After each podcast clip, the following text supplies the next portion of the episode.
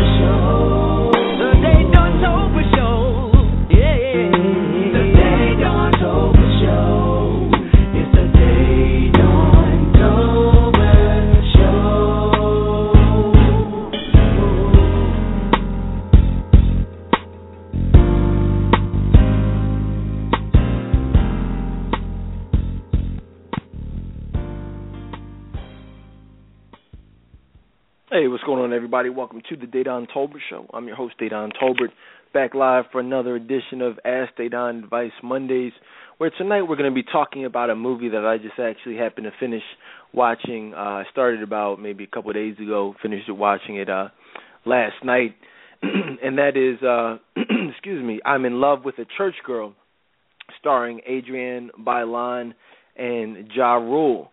And uh I've heard different things about the uh you know the movie over the last what several months is you know since it was released. I really had no um you know no desire to to check it out um but you know I saw it being taped on um you know it came on BET so I taped it and I figured you know I'll check it out watch it for free.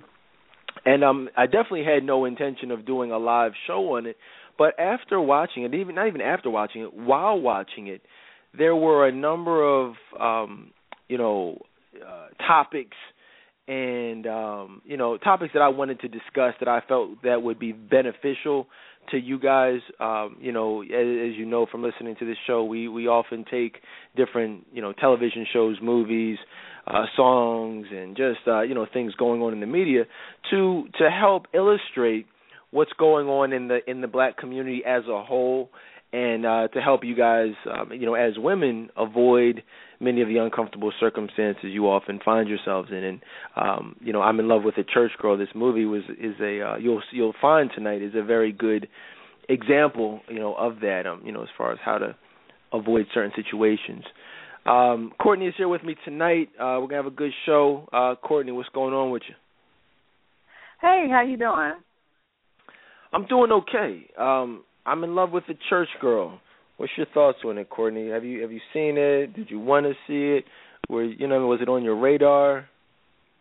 It was not on my radar. I, I saw the movie, but um when it came out, I wasn't. I didn't go see it. I wasn't excited about it. But when I saw it, it wasn't as bad as I thought it was going to be. Um, sure enough, like there are things that yeah we do need to talk about in the movie, but it wasn't as bad as I thought it was. I like at just at the end, you know, how he gave himself to God. That's what I liked about it. So. And I, it's funny. I've actually heard. I, I'll say I didn't. I'm not to say I. I. It's funny. I didn't think it was to be bad necessarily. Um, I actually anticipated it being kind of entertaining. Well, you know, which it was. But I just had no desire to watch it. I don't know. I mean, but I, I get what you're saying. Like it wasn't like one of the worst movies ever. Uh, but what I will say about it is we're going to talk about this movie from several different perspectives. On one hand, we're going to talk about the movie just from a strictly cinematic standpoint. We're talking about the acting, the directing, the storytelling in it. I want to talk about it just from a movie perspective. But then I also want to talk about it from a dating and relationship perspective. You know, like just how men interact with women, not from the you know taking the movie out of it, but just talk using the movie to illustrate what we often see from men and women in dating and relationship situations and the problems that arise from similar situations. But then also, I also, and this is what most people I'm sure didn't even pick up on. We're going to talk about it from a spiritual perspective. Um, you know, we talk about the entertainment industry. Um, you know, we talk about who runs the entertainment industry, the the messages, the images, the uh, you know, the ideologies that are of a satanic and demonic nature. Um, we've been talking a lot about um, lately, you know, in the book of uh, Deuteronomy, Numbers, Leviticus, just what the Bible says about what quote unquote other nations do, how they worship their gods, you know, the, how they do things that, as the Bible says, are detestable to God. And we're gonna we're gonna uh, talk about how this movie actually illustrates many of those things that are detestable to God. How people view God. And, you know, you know, and I'll just tell y'all something just, you know, to start out. If you guys missed any of our specials on Satanism in the entertainment industry, on blasphemy in the entertainment industry, um just you know I mean, like our Grammy special we talked about the uh you know the entertainment industry, the music industry. So many of those shows that we've done where we lay the foundation of what we see out here every day, you know, from a political, entertainment, sports standpoint. There are people out there who are really on some other stuff. Like when the Bible says people are doing things that are detestable to God, don't think that's a joke. Like don't think that that's just you know, uh just something that's in the Bible. No, it, it actually happened. So we're going to talk about that tonight let me just let's jump right into it because uh, um, and I also want to do uh, go over the results of a couple uh, emotional availability pop quizzes tonight. There were a couple that we discussed that I thought would be uh, you know make for good discussion topics surrounding uh, you know tonight's show. Um, let's let's talk about it just from a, a movie standpoint. You know what I mean? Like let's just oh, be, you know what? Before we do that though, before we before we do that, I got a chance to watch. I haven't I didn't finish it but I started watching the BET Awards. I know we were talking about the other night, Courtney. I hadn't really even seen any of it, but we were still talking about a couple of things from it um, on on our last live show. Um, did, t- refresh my memory. Did you say you saw it or not? No, I, I haven't. I know a lot of people watched it, and I watched um, probably like the first maybe 20 minutes of it. And if you guys watched it, you will notice Chris Rock throwing up certain symbolism uh, or, certain symbols, hand gestures, which you know, and, and if you notice, it kind of lays the foundation for what he stands for, what that broadcast stands for. It was done maybe in the first two minutes of his opening act. So I would encourage you guys to you know watch that if you have it on tape or DVR or something. Check it out. You'll know what I'm talking about. Also, um, I noticed Lil Wayne. You guys may remember him performing at the BET Awards. You got a chance to see him dressed in the, the colors of the satanic flag, which you, as you guys know by now, are red, white, black, and silver. Um, you know, the same colors as CNN, the same colors as Verizon, the same colors as, as Comcast, the same colors as Nissan, the same colors as just about every major, uh, you know, YouTube, whatever. I mean, so many. Uh, basically, it's the universal colors for for base. You know what I'm saying? Like the the powers that control this you know this country and so you'll see various celebrities representing with the color the main color of red and you know just that overall color scheme which kind of shows you what they're into so and i and i just wanted to touch on that because as we get into the movie it's important to understand the foundation of you know what's going on out here you know what i mean the the, the you don't get to a certain point i think this is what people fail to realize is that you don't get to a certain point where you have international fame, worldwide fame, you know, millions of fans. You don't get to that point. I don't care who you are, gospel singer, whoever. You're not going to get to that point where you're seen by millions of people on televisions and, and YouTube and all that stuff and endorsements. You don't get to that point without compromising what you believe in. You know what I'm saying? Or even embracing what they want you to believe. And that's why you have to show you know your uh, allegiance by throwing up certain symbols, by wearing certain colors. You know, a young woman posted in the group the other day um, how she was watching Sunday Best, and Kirk Franklin was doing, you know, what I'm saying, throwing up basically the six six six sign, you know, repeatedly. You know, and I saw it too. He was. I mean, but that's not. I mean, that's what he does. That's why I was able to post on that thread you know Kirk Franklin throwing it up from from his smile video. Go go on YouTube and watch the smile video, and you'll see what he does. So this is that's just one example of what's going on out here, and which lay, lays the foundation for where we're about to go with uh with this I'm in love with a church girl movie, and um it's deep. Any, any thoughts on that, Courtney? Before we get like really deep into it. Yeah, I, I want to say that I actually, believe it or not, I didn't catch the symbolism in this movie, so I'm excited just to hear about it. I'm not surprised, but I, I just didn't catch it. Oh yeah, you, you know what? I'll tell you something. It's I I mean I see everything, and that, a lot of that is mainly just because God has given me that that discernment. But this was like some stuff is obvious. You know what I mean? Like blatantly. This was not obvious, but when you and I hope y'all have the DVD. I hope you have it on your DVRs, and next time you see it, tape it, and you will see. That's why I couldn't wait to do tonight's show because y'all will see exactly what I'm telling y'all about. It was so slight, but it was it's so very deliberate. You'll see exactly what I mean, and the way we're going to break it down is just going to blow your minds. You know what I'm saying? But let's start. Let's keep it simple first. From a strictly cinematic standpoint, the movie was trash. now, now the reason why I say that is, I'm an author. Okay, I'm a storyteller. I like to tell stories. So if you're to tell a story, and I'm not even talking about movies, but just any story that you're to tell, you have to develop the characters. You and and in doing that, you want to make the characters as believable and and relatable as possible so that the the the you know the reader or whoever your audience is can kind of embrace what the main character has going on you know? And that's how you build a connection. That's how you stir up emotions. And what was happening with this situation is it was so far fetched and ridiculous that the whole thing really just didn't make sense. And I'm going to tell you exactly why I say that. Why do I say that? Well, here you have a family, and I'm talking about Adrian uh, Adrienne Bailon's uh, character. You have a family, and she claims to be a Christian. You know, she claims. And here's the funny thing: Did you notice in the movie where she said, "Courtney, well, we don't really like to call ourselves Christians. We're more so. What she say? People of faith. Did you did you catch that? Yeah. Yep. Yep. Now, here's the here's the thing. That's that's a big problem just in and of itself. You know what I mean? Like I've never heard that before. Like that's ridiculous. Because here's I mean if you really break that's like the same thing that people like to do when they call themselves spiritual, when they just want to say God, but nobody wants to say Jesus Christ. You know, people want to say Xmas, but they don't want to say Christmas. You know what I'm saying? Uh, now it's it's no longer gospel music; it's inspirational music. So here's the thing: if you know, I mean, to be honest with you, did you even ever really hear the name Jesus Christ in this movie? No. Right. So let me just get this straight.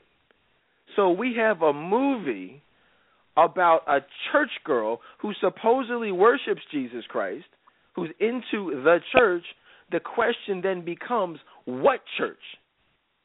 You see what I'm saying? Who exactly are they worshiping? What exactly do they believe in? Right? I mean, I'm just asking. How do you have a movie about church, but and you never mention the Bible? And uh, some people say, "Well, hold on, we're gonna get to that." Well, I saw didn't they give Ja Rule a Bible? Oh yeah, we're gonna talk about that. We're going to talk about that in a second. Now, that's that's like the craziest part about this whole show. But you never mention God. You know what I'm saying? You never, or I should say, you never mention Jesus Christ. And she says, "Well, we don't really call ourselves Christians. If you're a Christian who follows Christ, why would you not call yourself a Christian?" Does that make any sense? No, it didn't. You know what I'm saying? I was and let's just let's just say the character had some reason for why they didn't want to call themselves Christians. As a as a you know director as a storyteller well you know if the movie's called I'm in love with a church girl but you have a group of people who supposedly are into the church but they don't want to call themselves Christians I think that that's actually significant to to spend a few minutes explaining why. I mean I, like they just skipped over it like it was no big deal. She's like oh yeah we you know we're we're, we're spiritual. We're, we we love God, but we don't really call ourselves Christians. We just call ourselves people of faith. I mean, I know that may seem like insignificant, but that's actually actually very significant. Well, I mean, wouldn't you say? Yeah, it is, and it, it was done intentionally just to appease everyone. You know, right. to draw everyone to- in. It was crazy. we have to be very careful in society not to be afraid to to go hard for Jesus Christ. Everybody wants to just it's that's really that's the definition and the epitome of Satanism is by you know having this kind of one world religion you know okay let's just all worship god and we can all call him different names call him a woman call him you know what i'm saying whatever but you know what I'm saying? That's not what the Bible says. The Bible says, look, you got to be specific. Bible says, I am a jealous God. You shall have no other gods before me. So if you're not a Christian, that means you're not following Jesus Christ. Well, then who are you? What are you? And who do you follow? What do you believe? What do they believe? The Bible says, do not worship them. You know what I'm saying? Their gods. Uh, you know what I'm saying? Don't worship their gods the way these other people worship their gods. You know what I'm saying? You're not supposed to do that. You're supposed to be specific. You're supposed to, you know what I'm saying, get deep into it. You're supposed to not be afraid. In fact, if you guys missed our special on um what was it? On uh the definition of a real Christian. That was a that was a barbershop talk a couple years ago. Check that out. One of the best barbershop talks ever. The definition of a real Christian where we talked about, you know, men who are afraid to take a stand for Jesus Christ and you know what I'm saying? And just what it actually means. You're not a Christian if you don't call yourself a Christian. You know what I'm saying? If you're a person of faith, you ain't a Christian. And this ain't a Christian movie. And I'll tell you something. One of the reasons why so many people like this movie, not I'm not gonna say people because I don't know any men that really like the movie, but why so many women like the movie, because it gives them hope. And this is again a problem that doesn't bring people to the church it actually takes them away from the church because it tells them, hey, look, you know, this is okay. It's okay to be a quote unquote woman of God, but still deal with somebody who is clearly not a man of God. And the the funny uh, it's not even funny at all. I should you know I mean there's nothing to, to joke about. But did y'all notice in the movie where she actually said she even went into the director made it a point for them to go into the definition of being unevenly yoked. Do you remember that? Yes, I caught that part. Yes, she did say that. But then did you see the part where he said he wanted to become a Muslim or he was interested in that and she was all for it? It just kind of went against what she just said. Right. If right. you're supposed exactly. to be, oh, and you get it. You get it. That's the whole point. That's the that's the problem with this movie. It you had you you know what I'm saying. You had you put someone in a certain light and say this is a Christian woman of God, and so you get all these people to buy into it. But then when you really look at what that person represents, and it's the opposite of what God would want for you, that sends a message that it's okay to be a lukewarm Christian and to be accepting of all this stuff. This is what the Bible says. I don't know what all this other stuff is talking about, but this is what the Bible says right here. Hold on, where's it at? Let me try to find it real quick. Here it is right here. In Deuteronomy 18:9, it says when you, this is uh, Moses talking to the Israelites, when you enter into the land your God when you enter into the land that the Lord your God is giving you, be very careful not to imitate the detestable customs of the nations living there. For example, never sacrifice your son or daughter as a burnt offering, and do not let your people practice fortune telling or use sorcery or interpret omens or engage in witchcraft or cast spells or function as mediums or psychics or call forth the spirits of the dead. Anyone who does these things is detestable to the Lord. Well, now, so you see all of these things that we see so commonly out here in the world. Well, look at what's going on in the movie. Like you said, Courtney, she's okay with calling herself a non-Christian. She's okay with him just saying, "Well, look, I don't really go to church, or I'm in between church." And she's like, "Well, what was the last church you went to?" He's like, "Uh," and she's like, "Oh, okay, that's no big deal." If I posted that question as an emotional availability pop quiz, if a man told you, "Hey, look, you know, I don't really, I don't go to church. I can't remember the name of the last church I've been to. I'm not really a man of God." Like, I mean, do you think anyone on that thread would say, "Oh yeah, I'd still date him"? No. Right. They wouldn't. You see what I'm saying? So why is that? Why is this everyone's favorite movie? Why are so many women saying, "Oh yeah, I like this movie. That was cool," as if there's something okay with dating, dating someone who you are clearly unevenly yoked with. That's not okay. And for the movie to try to portray it as it's okay is detestable. How are you going to explain the concept of being unevenly yoked, but then still go ahead and date someone who you're unevenly yoked with? That makes no sense. Uh-huh. that makes no sense whatsoever. You see what I'm saying? And again, the point that the movie was trying to make is that it's okay to do this. The satanic slogan is "Do as Thou Wilt." Come up, came up with by Aleister Crowley, which has been adopted by so many celebrities and entertainers and different things. Kind of do what you want to do. Do as Thou Wilt. Oprah, Rihanna, Will Smith, you know, all these people have adopted this. Hey, look, we can just kind of do what we want to do, and everything will be fine. No, that's it's not okay. And that's but all of this was very deliberate. You know what I'm saying? Like none of this was a coincidence. That whoever came up with this movie did it for a very specific purpose. Okay, let's let's keep it moving. Let's let's uh, continue with it. What are some other problems with this? Well, and these are in no particular because I'm just jotting uh, stuff down. But another issue that I had was that if you look at it, she was just an idiot. Either she was just extremely naive, or she was just an idiot.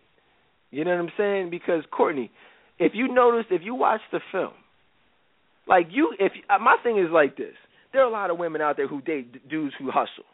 Like I know a lot of women, like a lot of you guys, y'all have dated drug dealers in the past. Like you know they're a street dude, and that's a decision that you chose to make.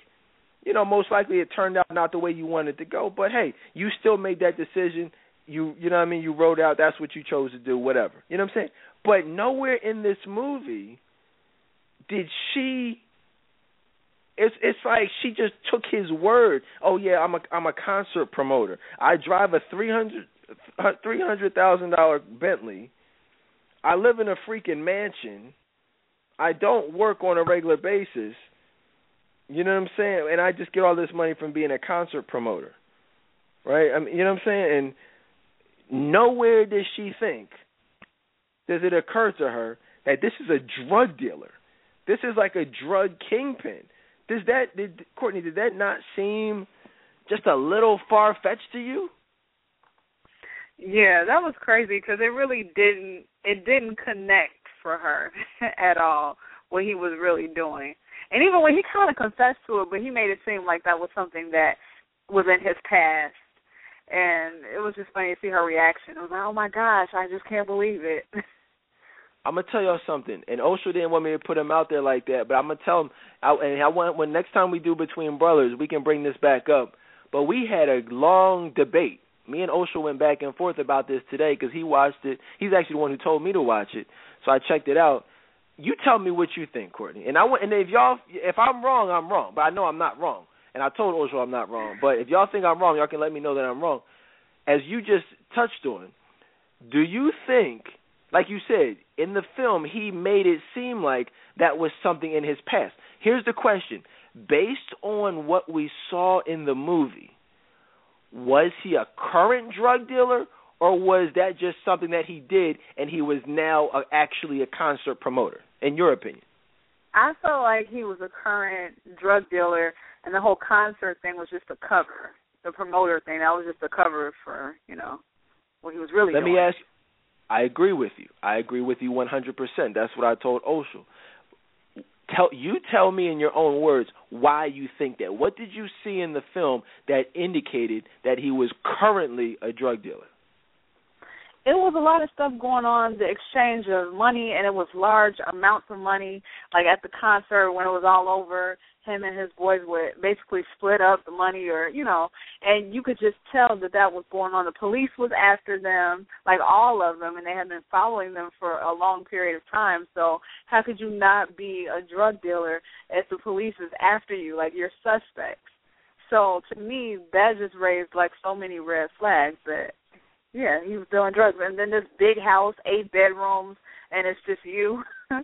You know you're making a lot of money illegally here's the thing, right? I mean, exactly, Corey. I mean that. I mean, and also too, like I, I was telling Oshul, I, I'm very familiar with the drug game. I've never been a drug dealer. I've never sold drugs, but I know drug dealers. I'm very familiar with how the drug game works. You know what I'm saying? Like I get it. You know, I've, I'm very street literate, if you will. Um, and basically, what was happening is happening is he was the the the basically their distributor. Okay, if you guys are unfamiliar, how the drug game works is you have a at the very top of the the food chain. Now I'm talking about above Ja Rule, you have some Colombian, you know, Mexican, uh, you know, Dominican, some type of drug, you know, cartel leader who supplies you with your drugs. Like if y'all saw American Gangster, like uh Denzel went straight over to Thailand to get the drugs straight from the head honcho. He smuggled it back, so he was able to have basically a monopoly on that whole industry because he had the the super connect that supplied him with the with the good drugs. You see what I'm saying? Like that's how it works. So what he what Denzel did is he got the drugs from the big man over in Thailand, right? From his connect. He distributed it to his family, his people, his team, and they put it on the streets. Denzel was the equivalent of Ja Rule in this in this film. Okay? Ja Rule had the connect from someone who we don't know who that was, but he basically supplied his homies with the drugs. His homies put the drugs on the street. They take all the risk. They, you know what I'm saying, they deal with the the streets. Ja Rule sits back in his Bentley in his mansion and just sits back and collects the profits once a week. That's how the drug game works. There's and if depending on how good of a distributor you are, you're not gonna. There's not gonna be. I mean, there's gonna be heat on you, but if you do what you do, there's not ever gonna be really anything to tie you to. You know what I'm saying? Your street people. You just sit back and chill and collect the money. That's it. So that's how you have people like I don't know if y'all watched the new 50 Cent movie uh or excuse me TV show Power on Starz.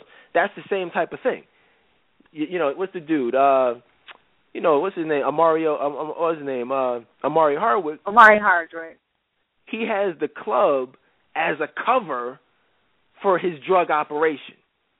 You know what I'm saying? You had like if you guys watch Breaking Bad, you know Gus you know, Giancarlo Esposito, who we had on this show about five years ago, an interview, he he played the character of Gus, and and he basically had the cover of the chicken stores, but really he was a super drug. You know what I mean? Like that's how it goes.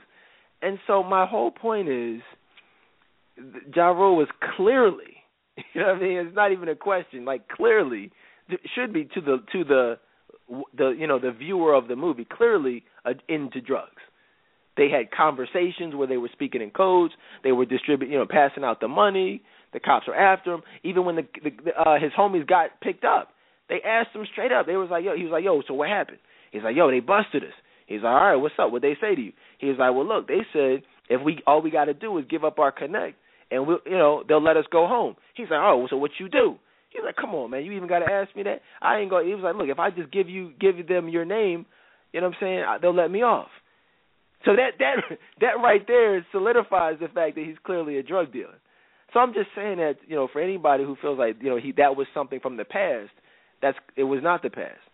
You know what I'm saying? Now here's the problem that I have with it, and this is what you know what we have to look at. I'm skipping around a little bit, but Courtney, because he was a drug dealer, as we've established, a current drug dealer, at what point did he no longer become a drug dealer?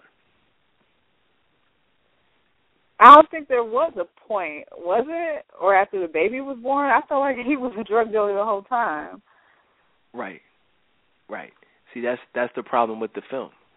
You see what I'm saying? There was never a point where he said, and I would have respected the movie even more if if or or at, on a, on some level if he came to a point where he had the conversation with his homies, where he even had the conversation with himself hey, what I'm doing is wrong, or even was honest with the woman who he claimed to love, or even had a conversation with God.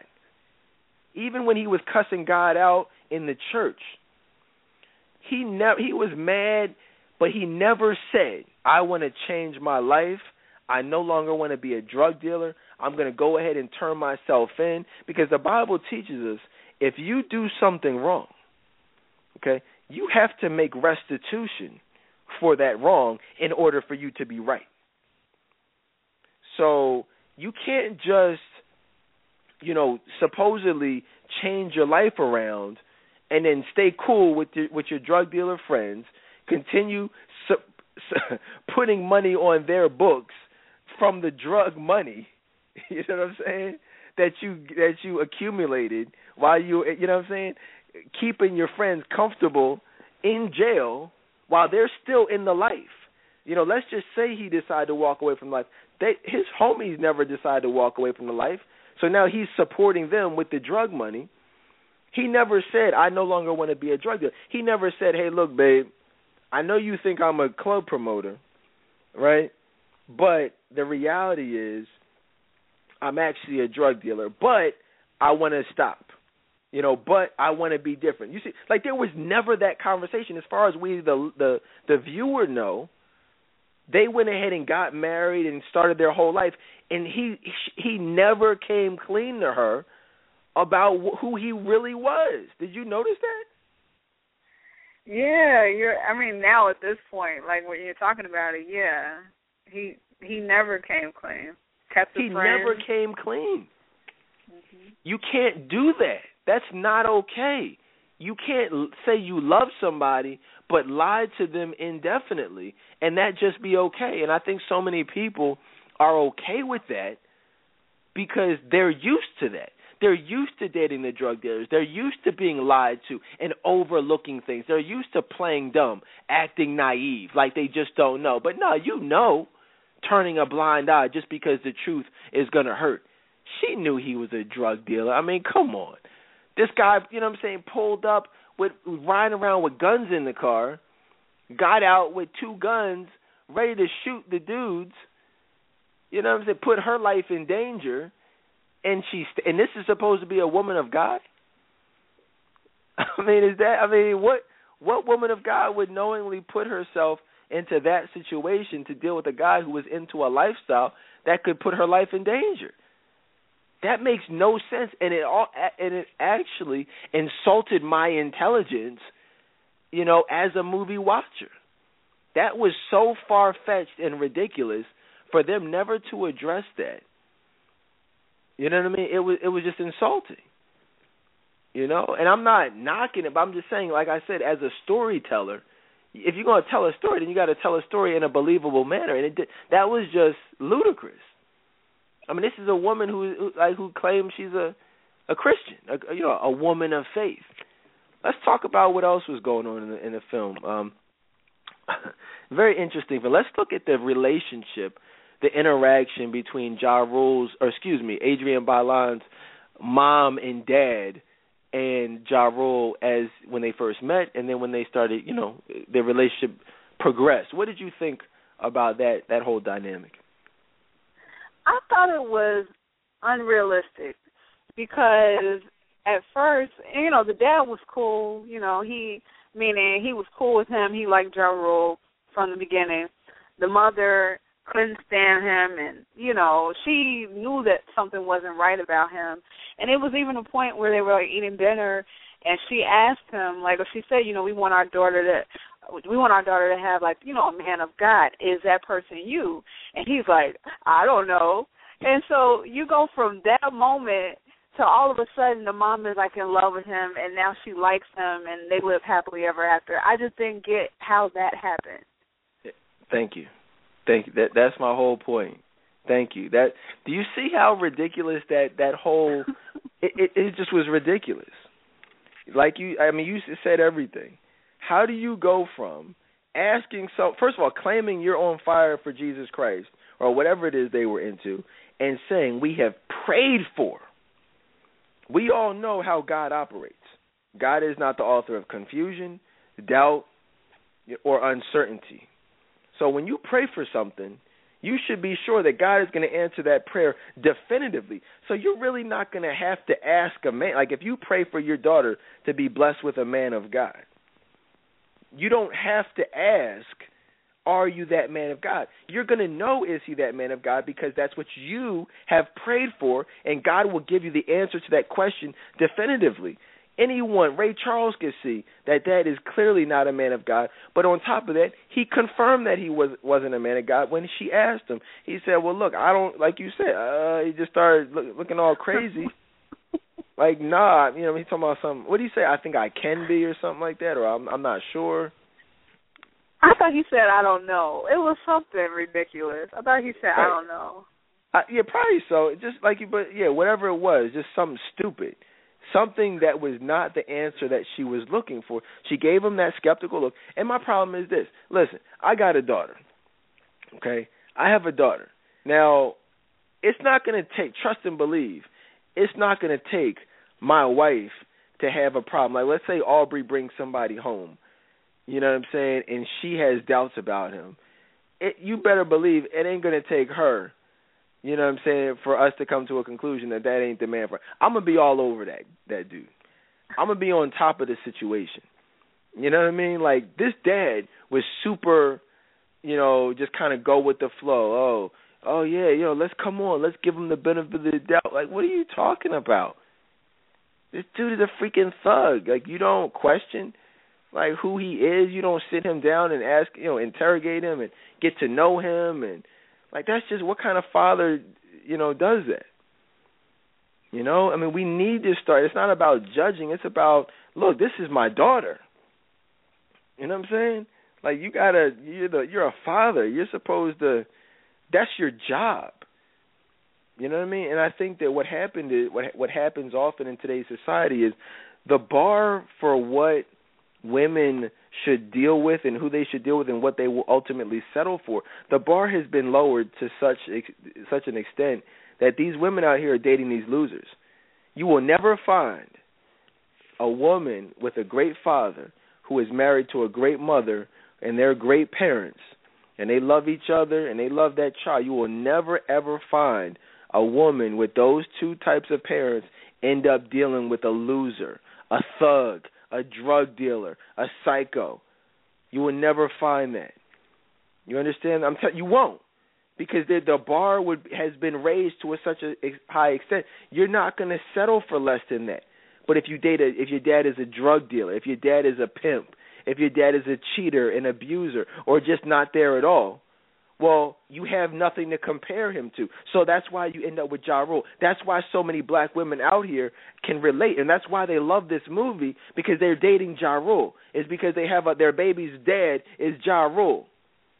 You see what I'm saying? That's why this is like, why people were feeling this because they are that good girl who loves Jesus Christ but doesn't really call themselves a Christian. They call themselves spiritual, but that are all these exceptions that's what we see from these women, and then they end up dating these guys, end up getting having sex and getting pregnant by these guys, and then you know what I'm saying, trying to change these guys. So many women out here are trying to change these men.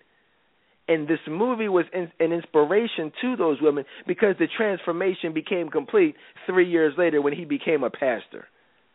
Come on, real, I mean, a pastor though.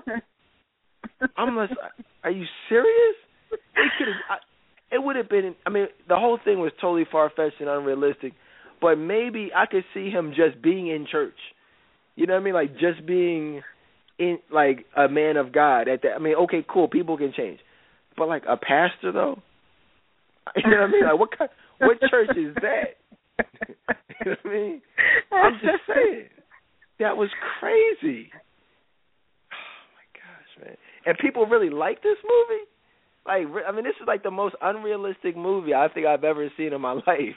To be honest with you guys, you know, I couldn't wait to talk about it. And Danny got mad at me. We're watching it together, and I was like, "Oh, I'm like, I can't just watch a movie. When I see crazy stuff, I'm like, what, really?" And she's like, "Please, can we just watch the movie? Can we just watch the movie? Why can't we ever just watch it?" I'm like, "Yo, I'm just, I'm watching in silence. Like, can we just watch?"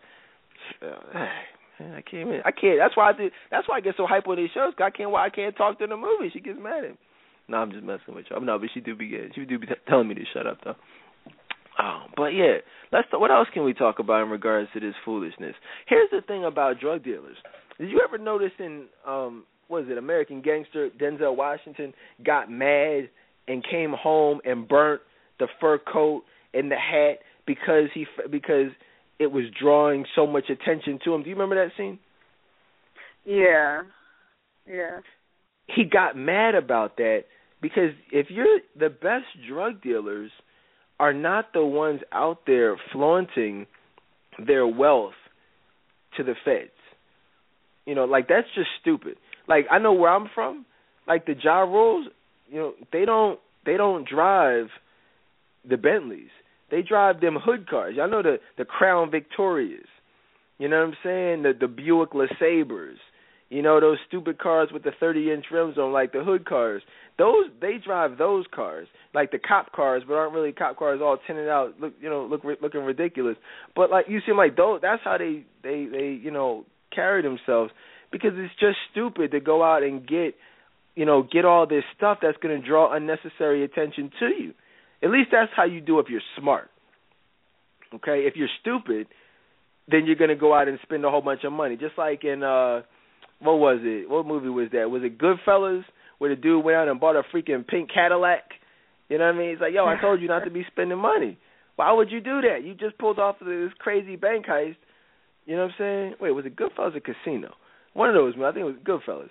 But you see what I'm saying? Just no, just stupid, spending money unnecessarily. Now here, Ja Rule is just flaunting it, expecting not to get caught. It ain't no club promoters that make that type of money. You know what I'm saying? It's just, I mean, unless they're into something else. So you gotta look at it from that perspective, ladies. I mean, when you when we talk about like how you know how to recognize the signs that you're being played, how to recognize if somebody's a pimp, a drug dealer, you got to really look at the signs. I mean, and forget all the signs. matter of fact, forget that. All you got to do is ask yourself definitively: Is this a true man of God? It's either he is or he isn't. There was no way. I mean, aside from everything else, nobody in their right mind would look at Ja Rule in that movie and say, "Wow, this is a true man of God and you know what I'm saying? And I'm emotionally available which is why God has blessed me with with this man. When you lay yourself down to sleep at night and you pray for that husband trust and believe it ain't going to be Ja Rule in this movie. Nobody in their right mind would pray for Ja Rule. Can we agree on that? Yes we can. So why do so many women like you see what I'm saying? Like there's nothing to like about this. There's nothing to give you hope about. The only reason you would like this is if you can relate and like I said, you've been trying to change that thug and and expecting him to change, and bam, now he's finally changed. But guess what? This is a movie, a very unrealistic movie. That and the guy in your life, the Ja Rule in your life, the DMX in your life. Guess what? They ain't gonna change. You know what I'm saying? The feds will not give up on them. The white dude, the you know the cop. Oh my gosh, maybe he really has changed. Come on, no cop is that stupid. No, no one is that stupid. These are professionals. These are like the people on the gang task force, the drug task force. They know the game. They know all the tricks. They might be like, "All right, you're pretty good at what you do, and we're having a hard time pinning this on you. We're having a hard time making a case that'll stick against you, but trust and believe, we're not going to just give up, and we're not certainly not just going to be stupid and think, "Oh yeah, you've just turned over a new leaf and left the whole drug game alone." That's just ludicrous. All right, total total foolishness here. Did you what? Now, there's a couple of things I was just jotting down, and I'm skipping around. But remember when he picked her up, and I guess he was going to take her wherever he was going to take her. Why was she trying to look all sexy and enticing? It's supposed to be a woman of God. Yeah, I noticed that. She she did. she did. I mean, I think she wanted to she wanted to turn him on. I think I I think it was obviously like a physical attraction there. That I mean, that's what um a lot of women are attracted to when it comes to thugs. You know, it's that attraction. So they want to be sexy and she Right. And so what happens is that's where you get into the games that's where you get into the sex games. You guys missed our special on sex games from a couple months ago. The games being played in and out of the bedroom. You see a lot of that. You see quote unquote you know Christian women or women, women of God, but they still want to try to sexually entice you. They still want to play tug of war with the panties. They want to let you get your grind on, but not put it in. They might even let you stick the tip in, but not go all the way because I want to be virtuous. You can stick, it you know what I'm saying? Like we can do this, but we can't do that. I can put on this this this you know skin tight dress, show off my you know what I'm saying my cleavage and this and that, but I'm not going to give you what you want because we're going to do this, or we can just do it one time. We can go chill in a hotel room. Well, where were they at, Courtney? Like, where? I mean, what, they had like a hotel room, or they were like at his crib. I mean, what? I mean, just what the heck was going on? Yeah, I think they just um stayed there after the concert. I guess they just got a hotel for the night. But that scene was funny though, when she said he had to sleep on the couch. Hey, that's my that's my whole point. See, playing games, playing. You know, you know what I mean? Like, stop playing games. Like, you know what I mean? Women have told me, "Oh yeah, you're gonna sleep on the couch." Oh yeah, okay, I'm gonna sleep on the couch. You know, what I'm saying? like no, y'all know how that game ends up. You know what I mean? Like we all have played that game at one point. No one stays on the couch. Okay, the the way that you get around that is by not even dealing with those types of guys in the first place, but not playing those types of games, not putting yourself into those types of situations. You know what I mean? We gotta we live in a society where everybody's a freak. I mean, let's just be honest. Sexual temptation is at an all time high. Most women out here are freaks. Most men out here are looking for the sex. They're looking for the freaks. They're looking to take advantage of the freaks. You know what I mean? And, and so it just ends up becoming one big sex fest. And that's you know, I mean, let's be honest about it. Let's just keep it real. You know, the sexual temptation is always there. So that's where all the problems start. That's the beginning of all the problems. You know, is when you start to entertain that sexual temptation by dealing with men who you know that clearly are not the man that God has for you. One thing leads to another. Next thing you know, y'all have had sex. Now it's the sexual relationship. You don't, you know, it's hard to go backwards and like, okay, let's live for God. You know, you sleep on the couch. Let's not grind. Let's not kiss. But we already done had sex. How does that work out, guys? You know, it doesn't. And you, but but you already knew that, didn't you? I know I know that. You everybody knows that because everybody's had sex. I mean, like that's we got to start being honest. You know what I mean? We can, we got to start being honest. And everybody wants to, oh, I'm just so saved and sanctified, but keep it real. You know, like what do you? You know, you still have a jump off. You still get it in. That, that, that Christian guy that you're now in a relationship with, keep it real. You, y'all still get it in though, right? So you got to really ask yourselves, well, look, you know, how of God is this person really? If y'all get it in and conduct yourselves in an ungodly manner. I'm, I know I'm, I know I'm stepping on some toes tonight. Yeah, you're listening to this show. Yeah, you're doing the Bible challenge. But this is Monday. You just had sex Saturday night. You go to work, your boss, oh hey, how was your weekend? Oh no, my weekend was good. I just chill. No, you didn't just chill. You chilled all right, but you yeah, you chill with somebody. You know what I mean? How was church? A Bible trivia Monday morning, but you didn't you didn't go to church on Sunday. And I'm not knocking you, but I'm just saying, keep it real. Can we start keeping it real, Courtney? Yes, we can. Like keep like if you're a freak and you struggle with sexual temptation, just yo confess it because once you confess it, once you you know what I'm saying, you have people who can hold you accountable to that. Then now you know people are gonna be checking up on you. That's what we're here for. I'm not saying call into the show for thousands of people and you know let let them uh, put yourself on blast, but I'm just saying whoever you need to tell, tell them you know, so they can check up on you, your, your sisters, your your your pastor, or you know your spiritual leader, whoever, your best friend. Who you know, if you don't have people in your life who are where you want to be spiritually, you know, you, you're that's a problem. You should not be the the most spiritual in your circle of friends. You should not be the smartest or the most ambitious in your circle of friends. If you are, then you probably need some new friends just keeping it real with you. You know, you need people in life who are going to challenge you to do, to do better, to get you to where you want to be. Ja Rule's on the plane.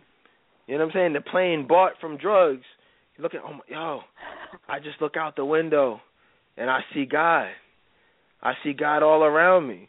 Like what? What are you talking about?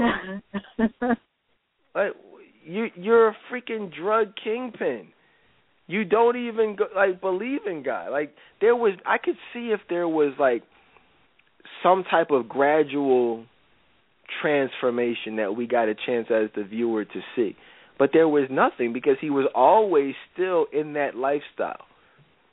You know what I mean? Like there was never a clear and definitive point where he said, "I'm no longer going to be a drug dealer," or or or not even that. Forget that.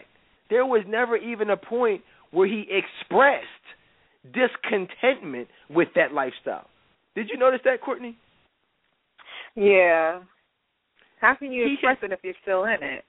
Well, right. He had expressed a desire, eh, or I should say, and once once he met the chick, you know what I mean. Then he decided that he wanted more out of life. But what he wanted was to eat, have his cake and eat it too. He wanted to have her. He wanted to continue going to church. He wanted to have fill that spiritual void, but never, not once, did he like even certain like like like for example like great the classic movies of all time great example. You look at Menace II Society right? Caine you know he wanted to move to kansas.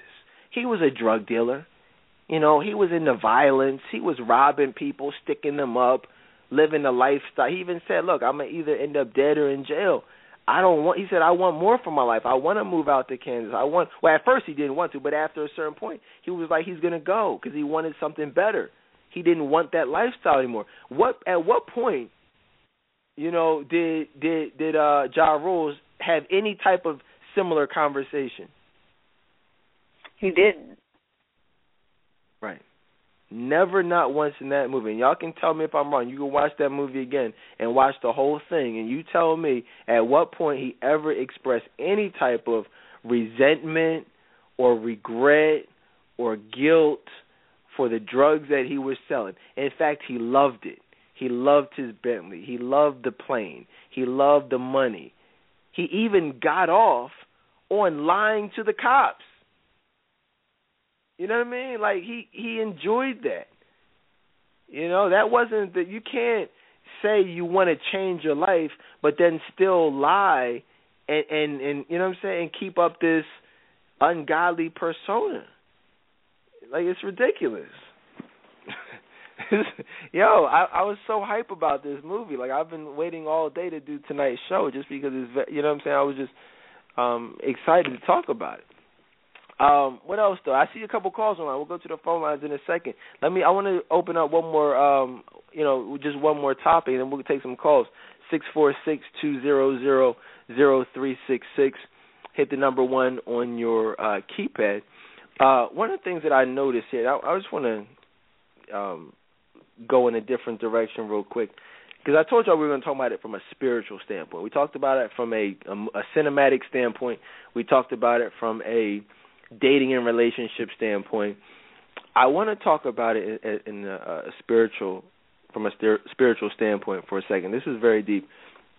I want y'all to follow me here. I'm going to lay a foundation. When you look at Satanism, and again, this is something that I've studied for, you know, for years. You know what I mean? Like hours and hours and hours. Just really familiarize myself with, you know, Satanism. You know, the Bible says that we are supposed to have no part in darkness, but instead expose it. Well, you can't expose evil, you can't shed light on darkness if you don't understand the darkness. Obviously, if you're talking about, you know, being a follower of Christ, you know, live, you know, worshiping God, well then clearly you need to, you know, familiarize yourself with the people who try to make a mockery of God, the people who are detestable to God, the, the, their practices, how they worship. Very few people want to even talk about that. You know what I'm saying? They want to. They don't. They don't want to expose it because exposing it what means you have to expose certain celebrities. And when you talk about people's favorite celebrities, oh, then then you're the bad guy. Forget the fact that they worship Satan. they worship and perform things that are detestable to God, but you become the bad guy. You're afraid of becoming the bad the bad guy to your Facebook friends. You know what I mean? And and it's like everybody hates you. They love the celebrities who worship Satan, but they hate you because you're doing what the Bible actually says to do, which is to have no part in darkness, but instead expose it. So that the foundation being, let's talk about what they do. Let's talk about how they worship. Let's talk about some of these little demonic and satanic games they like to play in these in these uh spirit in these movies. You know what I'm saying? In these uh entertainment uh things, these TV shows, these songs. Let's talk about the games that they play. Here it is right here. Check it out. Do you remember, Courtney? Oh, this is, I can't wait to talk about this. Do you remember, all right, when they gave him a Bible? They gave him, he never had a Bible. They gave him his Bible. Do you remember that scene? Yeah, I do. Uh, y'all, y'all at home, you remember that scene, right? Follow me here. what did that book say on it? It had his name on it. Right. Let me ask you a question, Courtney. How many Bibles have you ever seen in your life that don't say the Bible on the front of it? I've never seen a Bible that doesn't say that. Not I'm the only person on the face of the earth who caught that, I'm sure. But now that you think about it, and when y'all go back home and you put that DVD in that you got from Walmart for ten dollars, or you go back on your DVR from when you taped it from BET, you look at that scene and you pause it and you tell me what that front of the Bible says. Did it say Bible anywhere? No. How- Nowhere. You you never see a Bible that doesn't say the Bible. All Bibles say the Bible. In fact, what did it say, Courtney, where it should have said the Bible? It said his name. His name was inscribed in it. What was, what was his actual name in the movie? Do you remember? Miles something? Miles something. I don't even remember his last name. Some crap. Let me. Oh my God, y'all! This is gonna blow your minds. Let's go back to what Satanists believe. Satanists mm. believe. I'm just telling you. If you don't, you said what? No, I I I, I see where you're going with this. Continue. Sorry. What are you psycho? I was Yeah, I am. All right. keep going. Just keep going. All right. So this is gonna be crazy. Satanists actually believe that they are all gods. That's what they believe. Like what what it is is okay, like if I was a Satanist, like I believe I'm a god. And so you are judged, you know what I mean, like based off of the extent that you portray yourself to be a god. You know what I'm saying? Like that's how you rise up. That's how you get more popular. Like if you're in the entertainment industry, the level that you will, uh, level of wealth and fame is is how much you worship yourself, how much you worship the things that are detestable to God, how you portray yourself as a God. Well, who? Well, what do you what do you mean by that, Dedan? Who does that? Well, I think we all know some pretty good examples of people who portray themselves as God. We talk about them all the time. Jehovah, he calls himself a God. That's how he views himself. Kanye West, Yeezus, he views himself and portrays himself as a God. Right? Will I am. will.i.am. He's a superstar. Why? Boom. He I am, the great I am. That's he made that a part of his name. These people who've achieved superstardom, they put themselves out there as gods. That's what Satanists believe. Okay? Uh Stevie J. You know, who remembers last season where he actually had the T-shirt on? I don't know if y'all remember on Love and Hip Hop, where his T-shirt said what? I am a god. Did you see that episode? Yes. What kind of idiot wears a shirt that says I am a, a god? You know, that's the whole point of this stuff. You know what I'm saying? That's what they believe, and I'm not. You know, this isn't like a debate. This isn't speculation. This is this is what this is the whole basis of Satanism, and you're seeing it right here, you know, in plain sight, right here in the entertainment industry. Back in the day, the rich and the power. I'm talking when I say back in the day, I mean biblical times. The rich and powerful, the kings, the queens, you know, the rulers of these nations, they performed sacrifices. They worshipped other gods. They worshipped Satan. You know what I'm saying? They they detested God. You know what I'm saying? They hated God. They did everything that God hates. The Bible says they they did things that were they did not not things. They did everything that was detestable to God. Right? So they that's how Satanism was formed. You know, like we talked about the other night, money, drugs, sex, violence. These are all things that are detestable to God. So these movies, they put it in. You know what I'm saying? These directors, they put it in the movies to, you know, just to kind of as a smack in the face to God. Okay, so going back to the Bible, well, you're probably wondering, well, why would why would they do that? Why would they replace the the name the Bible with with my with Ja Rule's name basically? Well, they, I think you have it. You know what I'm saying? You should get it by now because he they were portraying himself as a god. That's just like whoever wrote this, whoever the distributors, the director, the producers, they said, okay, that would be cool for us to do. You know what I'm saying? How they come I tell you all the time, their goal is to come up with new and creative ways to make a mockery of Jesus Christ.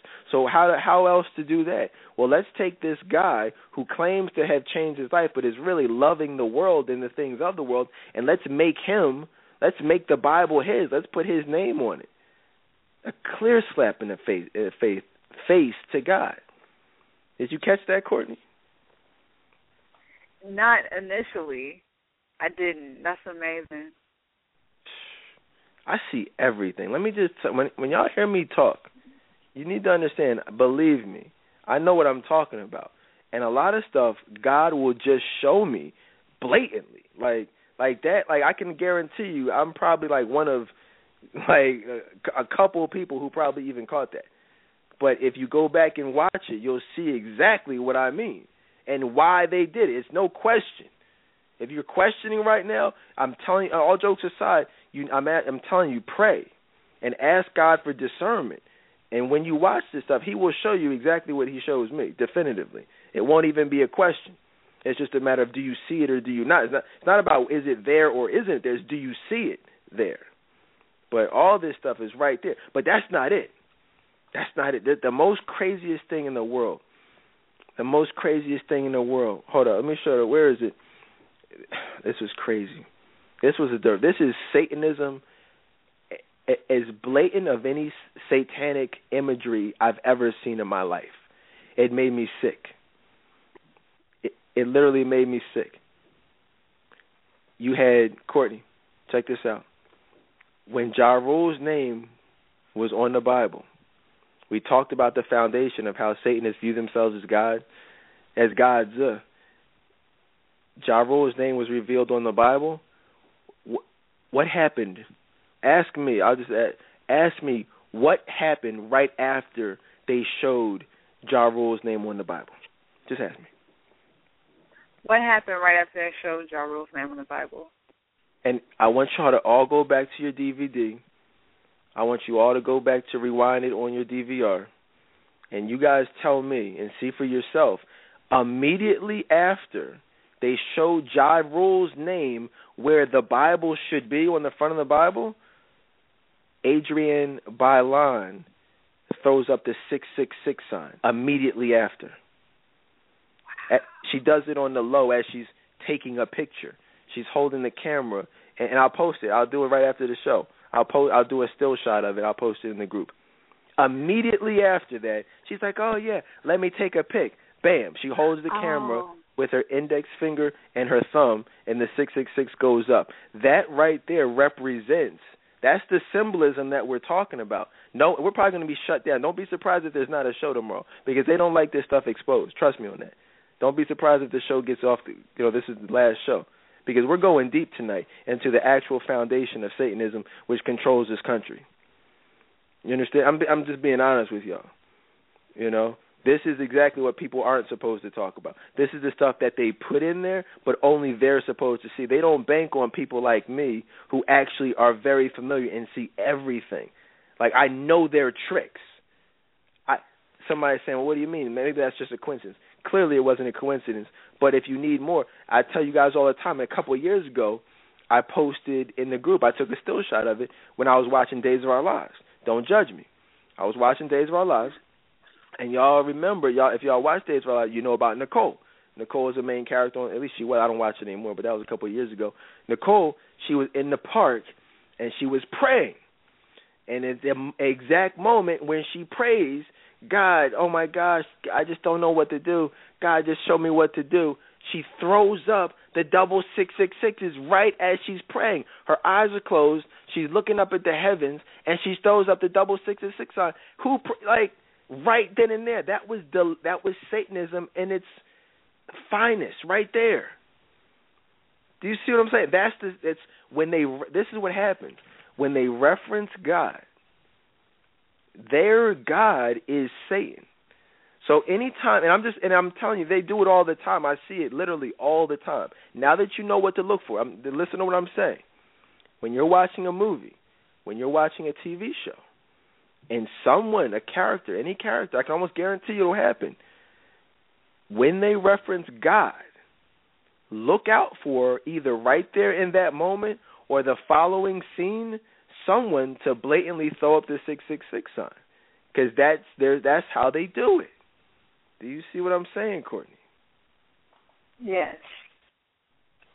Yep.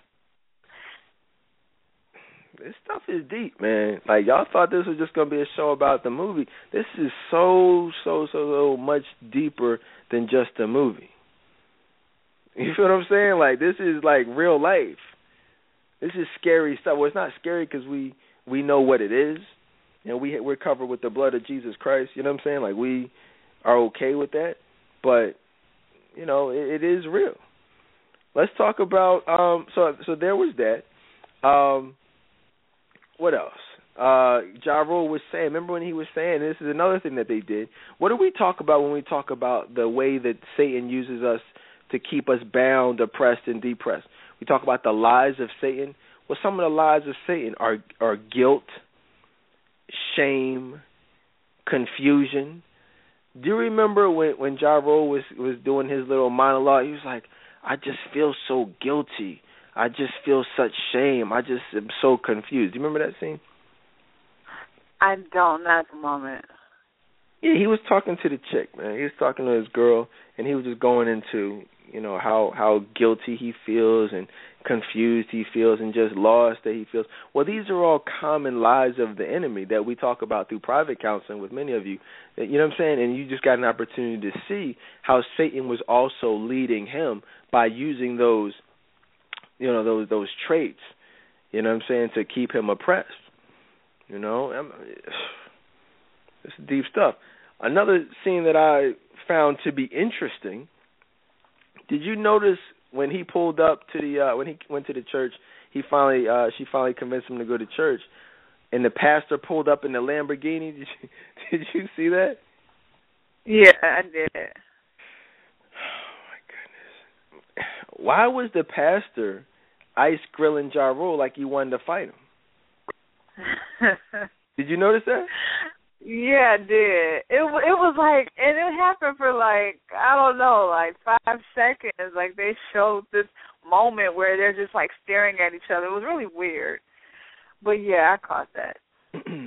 it, it was one of those things that was just it. It's like the it made no sense.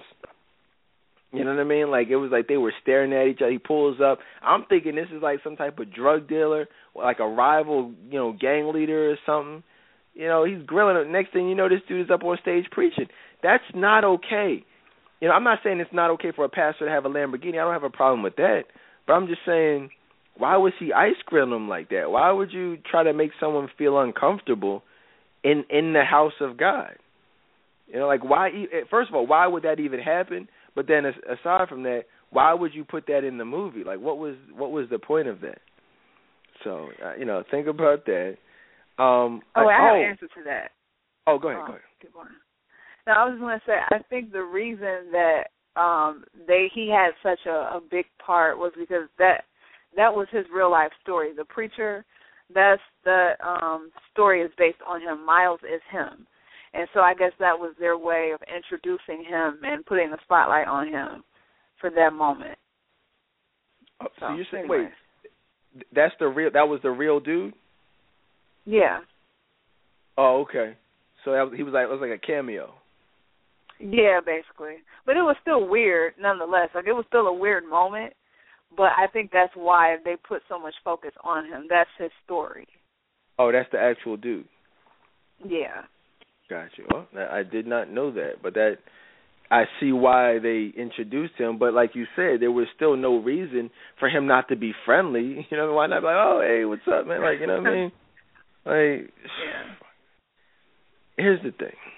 Let's now here's let's let's go into something else. More satanic symbolism. I want y'all to go back to your DVDs, go back to your DVR, and when remember when Ja Rule was in the club did mm-hmm. you notice the song that was playing in the background as they were in the club? Do you remember? No. What was it? No. See, y'all gotta catch. Y'all gotta pay attention to the little stuff.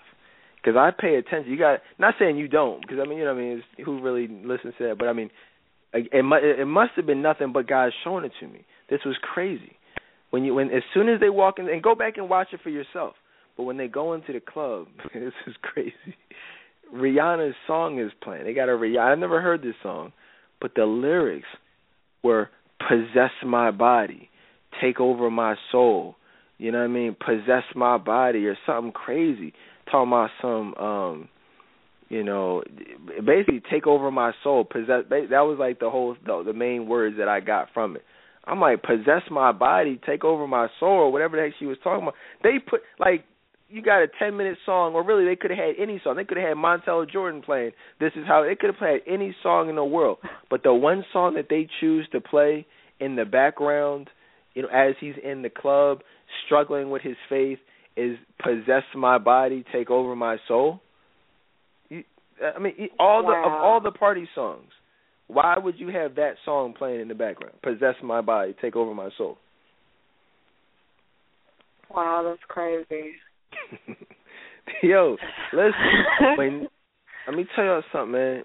When these people, these people are sick bastards. When they, there are people, it's, I mean, they do it in all their movies, but they get super excited. When I say they get off on this, like they literally get excited with doing movies like this. Like they get off on stuff like Noah, making him to be a psycho when he was the most righteous man on earth. You see what I'm saying? You got Moses. God only knows what they're going to make Christian Bale do. You know, I can guarantee you Mo- they'll have Moses throwing up the 666 sign all through. You know what I mean? You already know that's going to happen. You you got, you know, a movie about supposedly supposed to be about, you know, God and being in love with a church girl, whatever the heck that means. You know what I mean? And so you have you just throw in there, oh, possess my body, possess my soul, this and that. You know, go. Here's another thing that'll that'll that'll um that'll blow your mind. You guys got to look at the mom. Remember? Do you remember when the mom, the uh, Adrienne Bailon's mom? Well, I think she they were having dinner at the house. It was earlier in the movie, and they and she said a prayer. They were all praying. Uh huh. When yo, I'll go back to your DVDs, go back to your DVRs. I see everything. Watch her throw up the devil horns right as she's praying. Right after, right immediately after the prayer, she throws up blatant like devil horns. If you guys are unfamiliar, that is a uh, you know that's a very common Illuminati symbol. Um, you know for you know I mean just that's how they represent. It's between that and the six six six sign. That's, you, you ain't catch that? You ain't see the mom throwing up the devil horns? That's off the chain. No, I didn't. Yeah, but but but it's not just the fact that she was doing it. Again, what did I say earlier? You got to look at when she did it. It's right as she's praying, as they're referencing God, they throw up this satanic symbolism that that that shows you know what I'm saying that that that's who they view to be God. It's, it's deep. It's, and again, everything I'm saying, you can go back, and I want you to go back and actually see for yourselves. Because I'm pretty sure you probably didn't catch it, you know, just from watching it. But that's okay. That's why we're doing the show. But I want y'all to actually go back and and really check it out for yourselves. Because it's all, you know what I mean. It's all you're gonna be like. You're gonna be. You're not gonna watch after this show. You're not gonna watch TV the same. You're not gonna watch movies the same. I'll tell you right now. Every movie that's made, okay, Anytime you go see a, a, a this movie was in the theaters. if you see, here's the thing, guys have to understand. This is this will always be there. This is how it works. If like if I make an independent movie, like I'm nobody. If I just make a movie, well then I'm not required to do all types of craziness. I can just make a movie. It's not going to be have the the big budget, twenty million dollar, hundred million dollar, whatever, be seen in three thousand, you know what I'm saying, uh, theaters around the country. But this movie was. It didn't last long, but it was definitely shown in movies all around the country. It had international distribution, you know. And so when you do that, okay, like when you have producers who are willing to invest millions of dollars, when you have distributors, you know, and you know, st- big time studios, you're talking about a big budget film. Those are the people who are deep into the Illuminati. I mean, for lack of a better term, I mean that's you have to play their game if you want to be on in their studios, be picked up by their distributors, you know, be seen in their movie theaters that are controlled by their people. You have so what I'm saying to you is understand in every movie that you will ever see in the movie theater, someone and I see it every time we go to the movies. I see it every time, every movie I watch. I see it, and you should see it too. You will see somebody blatantly throwing up these symbols early on to let the people know, hey, look, what you are watching is an Illuminati production. That's why in the opening two minutes of the Kirk Franklin Sunday Best, he's throwing it up. In the opening act of Chris Rock hosting the BET Awards, he's throwing it up blatantly. And why? And Google, go back. I got on my DVR right now. I'll go ahead and um pause and, and take a still shot. You think I want? I'll post it after the show. Google Chris Rock opening. You know what I'm saying? You will see him blatantly. You'll be like, "Wow, I wonder why he just did that." I'm telling you why. Because it's an Illum- Illuminati production, and they are required to show their allegiance early to let you know what you're watching. I I mean, you know what I'm saying? It's not nothing to debate about. Just go, go ahead on your DVR and you'll see it. That's every movie, every TV show. That's what every interview. Like now you'll see these interviews. Like if you look at Arsenio Hall or you know Jay Leno, Jimmy Kimmel, all these you know celebrities who come on there to, promote their films. Just watch within the first couple of minutes of their interview. Eddie Murphy was on Arsenio Hall. I posted a still shot of him blatantly throwing it up. Boom. You know what I'm saying? let the people know. How crazy is that? The world that we live in. Yeah, sick. Sick bastard. Really the Bible says, listen, we for we wrestle not against flesh and blood. You see what I'm saying? It's not about spirit. I mean, worldly things. It's a, it's about spiritual things.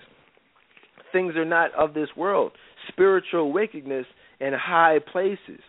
The president, the entertainers, the producers, the directors, the politicians, the people who control, you know, these billionaires who control the world. That's who we wrestle against. You know, that's the people who we got to worry about. The Pope, these world leaders who are all in cahoots with the government, who controls pretty much everything that goes on.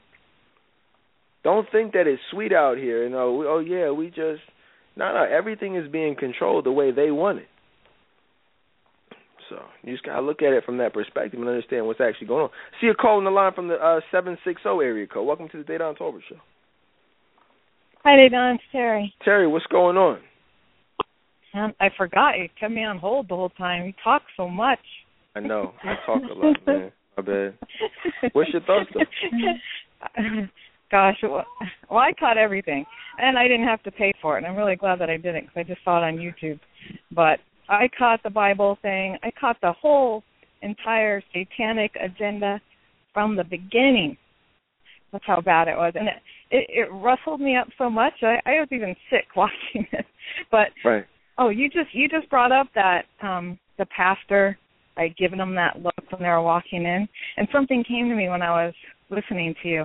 I think that was put in there for, yeah, the cameo, but you noticed that the pastor was all in white and he was all in black. so it almost looked like a standoff. And then the Mm. pastor is the one that looked away first. So I don't know. That's just kind of something Mm. that popped up in my mind. Um, another thing That- that Hold, You- hold, real quick. Hold on, real quick. Yeah. That's because I don't want to lose that because what you just said is very important. That's exactly. Yeah. When you let me just tell you something about Terry. See, what do you do every day, Terry? And it's clear what you've been doing. You've been reading the Bible every day lately, haven't you? you more than I think I ever have in my life. Hold Yeah. on, hold on. So let me just tell the people. Listen to what she just said. More, Terry has been reading the Bible. Same, just she's right where where I where I am, where a lot of you guys Exodus, Leviticus, Numbers, all that. She's been reading the Bible every day. So as a result, she's been posting about it. She's been talking about it. You know what I'm saying? She, but also the same stuff that God is showing me, He's showing her. You understand that, guys? That's how this stuff works. Okay, if you really start to get into the Word, God will st- you, that you will be closer to God, and He will show you things that most people won't see. Because I didn't even catch that, but what, now that I think about it, and I that's exactly what that scene was. It was a standoff. That I was just asking. I was we were just talking about. I said, well, Dad, I wonder what what what was that all about. Well, now we know, and you're right, Terry. Who just dresses in all white and just goes to preach a sermon? Why was Ja Rule all uh, in all black? It was a standoff. And- these these weirdos, these losers, they love symbolism. These producers, Yeah. these direct, they love that type of symbolism, and that's what it was. But I'm sorry, uh, Terry, continue. Yeah, not, yeah. I mean, that just came to me while I'm sitting here on the phone waiting. But and he walks away. That's another part that really got me. Is the pastor is the one that walked away, showing who's the one winning. You know, who's the one walking away? Who's the one standing there like successful? The guy in black, Miles, right? So, um the one the other thing that you were saying at the beginning was the girl. And you were like, What is she, just an idiot? Is she you know but the thing that Satan uses in women, I think, to keep us bonded is, you know, the, the bling, the glitter, the um material wealth. Like, you know, we like nice things. We like shiny things. So if you notice all throughout the movie too, every time she starts noticing things about this guy that aren't right or she's uncomfortable with, or especially that scene where um he pulls out the gun um in the car, they're coming back. She's all distraught. They go back to the hotel. She jumps on the bed. She's crying and and he says, "Oh, you know, are you okay? Are you okay?" And she says, "No." And what does he throw right in front of her? Do you remember? On the bed, he throws that briefcase. He throws that briefcase on the bed right in front of her, and he just flips it open. And inside of it is loads of money. Mm. Like, forget about all that because this is what I'm giving you. And I think that that's what a lot of those, a lot of women who, you know, are strong in the faith are always tempted by things, but that's one thing that keeps them, I think, in those those kind of bad situations is money, you know, and and glitz and glamour. And she was always going, especially when they went to that club also, and he she sees Jerry Rice, and she says, and I was even thinking before that scene, I'm like, she's starstruck, you know, she's she's starstruck with this guy. She says, I'm starstruck. She says, you go back and watch it. She says, I'm going to go home. My dad's not going to believe that I just saw Jerry Rice. I just met him, and you know him. You know. Wow. So again, it's Oh, hold on. Let, let me let me. Oh, Terry, you're killing it right now. Let me put you on a brief hold, real because I want to come back to you if you don't mind. Let me just tell you what what just break down everything that she just said. She just said a lot, but that what she just said, I can tell God really showed her that because everything she said is correct. Every time she that that that Adrienne Bailon, Bailon's character was uncomfortable. You know what I'm saying about something and questioned you know what she was doing, the decisions that she was making. Boom, Jerry Rice. Like she didn't want to be in the club. She was uncomfortable there. She expressed her discomfort. Boom. Oh my gosh, Jerry Rice. She just got you know her life put in danger. He pulls out the guns, threatens the dudes. Boom. He throws the money. You see, like that was wow. Courtney, is that not that's crazy to me because I see it so clearly. Know, hopefully you guys do Yeah. too. But what do you? How crazy is that? Yeah, I was gonna say that is amazing. Um, shout out to Terry. Um, that's great. Like the just the connection she made. Like she's right. Like because I I didn't even notice that. Like you know initially, but that's so true. What she was saying, everything. Right, right. That's deep. That's deep stuff.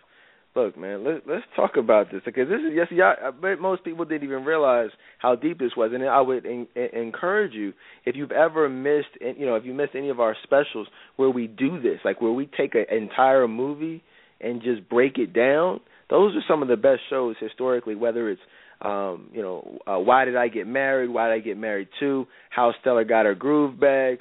Uh, Love Jones. Tyler Perry's Temptation. Like these are some of the best shows of all time that we've ever done here because we're doing what we're doing now. So definitely, um, you know, check those out in your, you know, in your leisure. Um, another thing that I noticed also, which was also very interesting, Ja Rule is supposed to be this dude who is so, you know, like oh he's changed, he's turned his light, turned over a new leaf. You know what I'm saying? Oh, okay, cool. But he took the chick to the back room who was put there specifically to basically give him some, you know, some sex, right? What was he taking her to the back room for, Courtney? Right, to have sex with her. Right.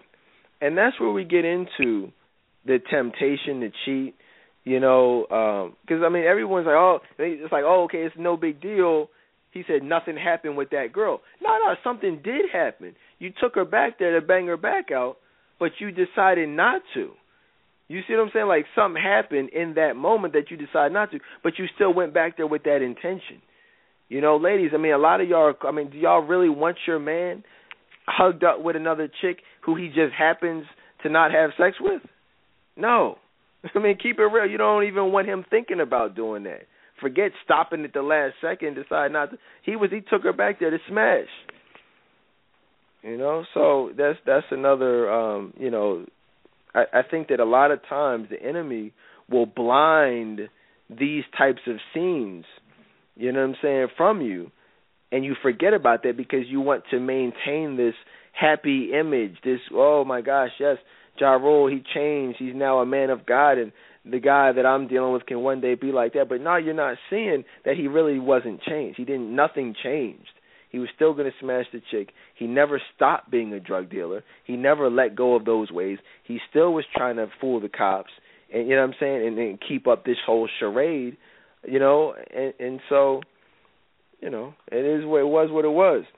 Um, one thing that I, I wanted to touch on was uh, was faith.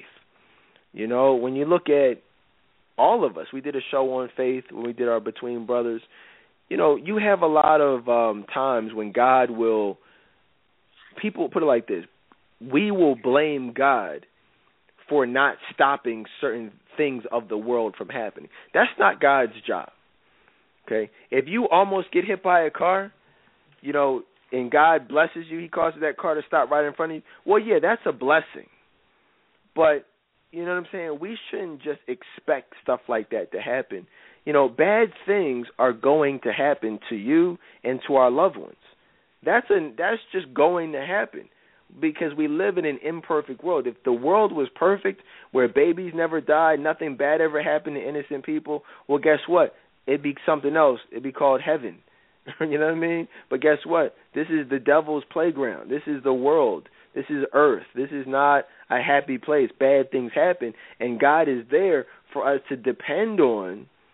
You know what I'm saying? And you know, went to pick us back up when we fall, when our loved ones fall, to, to, to help heal us and take away the pain. We're supposed to lean on him. You know what I'm saying? Not curse God when bad things happen as to say, Well, God, why did why did you let this happen? No, God didn't let anything happen. It's the world. We we're here on earth. That's if there was never any bad, how could we be thankful for the good and for the blessings? So bad things will happen, and it's not God's fault when bad things do happen to you or your loved ones. Ja Rule decided that he wanted to curse God out. He wanted to, he wanted to test God. He wanted to come at God's neck. But then at the end of that whole little soliloquy, what did he ask for? Oh, now now all of a sudden he wants to apologize to God. All of a sudden he wants to ask mm-hmm. God to bless him, ask God to heal his his woman. You know, I mean, how's that for blatant disrespect? Right. Yeah, that was crazy. Lot I mean, of but that's what we- in there. That's what we all do.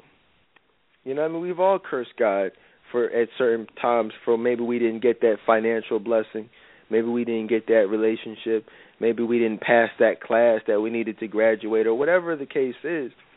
You know what I'm saying? You know, we blame God and then we and a lot of times we don't even really thank God. There was no I didn't see any and maybe I missed it. I don't suspect I did though, but did we see Ja then praising God for, you know, healing his his girlfriend when she woke up? I don't recall it.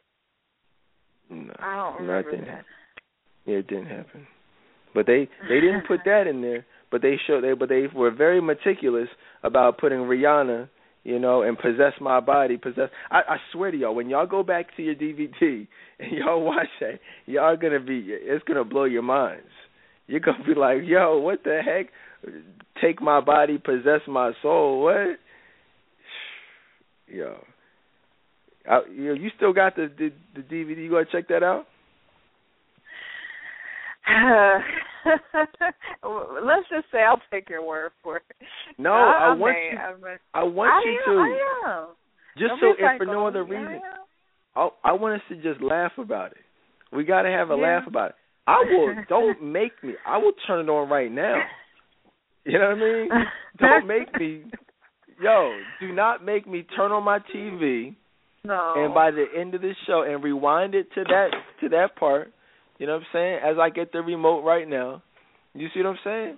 And as we talk about these emotional availability pop quizzes, don't think that the DVR will not be, you know what I'm saying, scrolling back through the uh you know, looking for that scene. I have no problem doing it. I know me, I keep it real. You know what I'm saying? Now here's the thing. What now what kind of friend, you know what I'm saying, goes allows his friends, his quote unquote friends that he loves so much to go to jail for him, right? While he goes and get flies around the world and gets married while his friends are sitting up in jail for some for basically crimes that he committed. I mean, is that is Right. that cool? no, it's not. Courtney, Courtney. What what's up with this, man? Like what you know what I mean? Like this stuff. People think that that's okay. That's not a real friend. Right? What else? uh, What have he never came clean?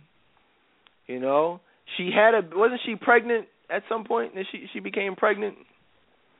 At the end, I think it was at the end. It was something else that stood out, but I'll let you continue. It was something else I noticed. No, no, no. What'd you notice? While while while um this scene is while you know what I'm saying while the DV the DVR is is you know what I mean is playing.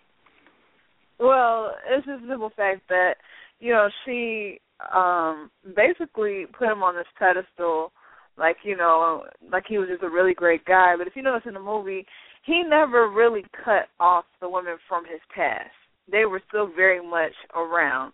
Like if you saw the woman that he ran into that you know he slept with, and but not even just that part, the part where he was reading the Bible and a different chick called like every you know five seconds it was somebody different, but he never really cut off any of those situations. Right. Wow. That's uh-huh. I didn't. Yeah, I didn't even pick up on that. But yeah, you're right. He just ignored it. He just ignored it. And and what would have been the right thing to do in that situation? he should have cut everyone off. Like if he was serious about her, like he was trying to make it, then he should have cut off every woman in his past. There shouldn't have still been someone still calling. And so I feel like if they're still calling, then you're still entertaining it. So you're not a, an elite man. So I mean, yeah. And this is you see, I think that we again we become so caught up with the idea and the hope that that someone can change. Like how many women are right now dealing with someone who is clearly not a man of God, but they feel has the potential to be a man of God. And I just want to say definitively, that's not how it's supposed to go. You see what I'm saying? Like that's not right. It's either he's going to be he is a man of God or he's not. You know, and I think this is it right here. I think I just found it. You know, I know I'm tripping, right? Hold on. Matter of fact, y'all, we're gonna watch it together. We're gonna make this real ghetto. We're gonna make this real ghetto. You know what I'm saying? But we keep it real here on the Dedan Tolbert show. It is what it is. What I'm gonna do is I'm gonna let it play, right? Y'all listen up, and I'm gonna turn the volume. Let me turn this volume. We're gonna listen together, and we're gonna hear it together. Hold on. I'm, I'm just gonna say, hold on. Y'all got y'all listen. They gotta watch this. I mean, it's not really here yet, but you get to listen to them talk. Here it is right here. I know it's real ghetto, but listen.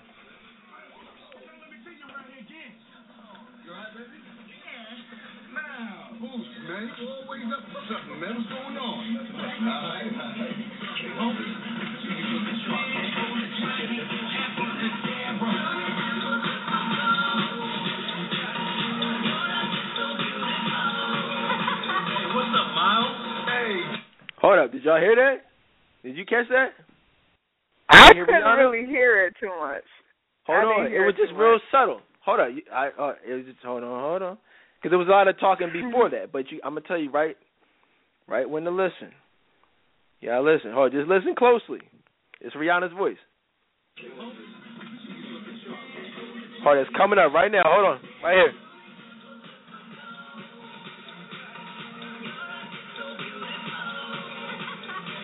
Hey, Jerry, what's going on, baby? You what's up, mother Did you- this year? Did you hear it that time? Yeah. Did you hear? it? Hold up, one more time, one more time. This is the club scene. And she only says it one time. Listen.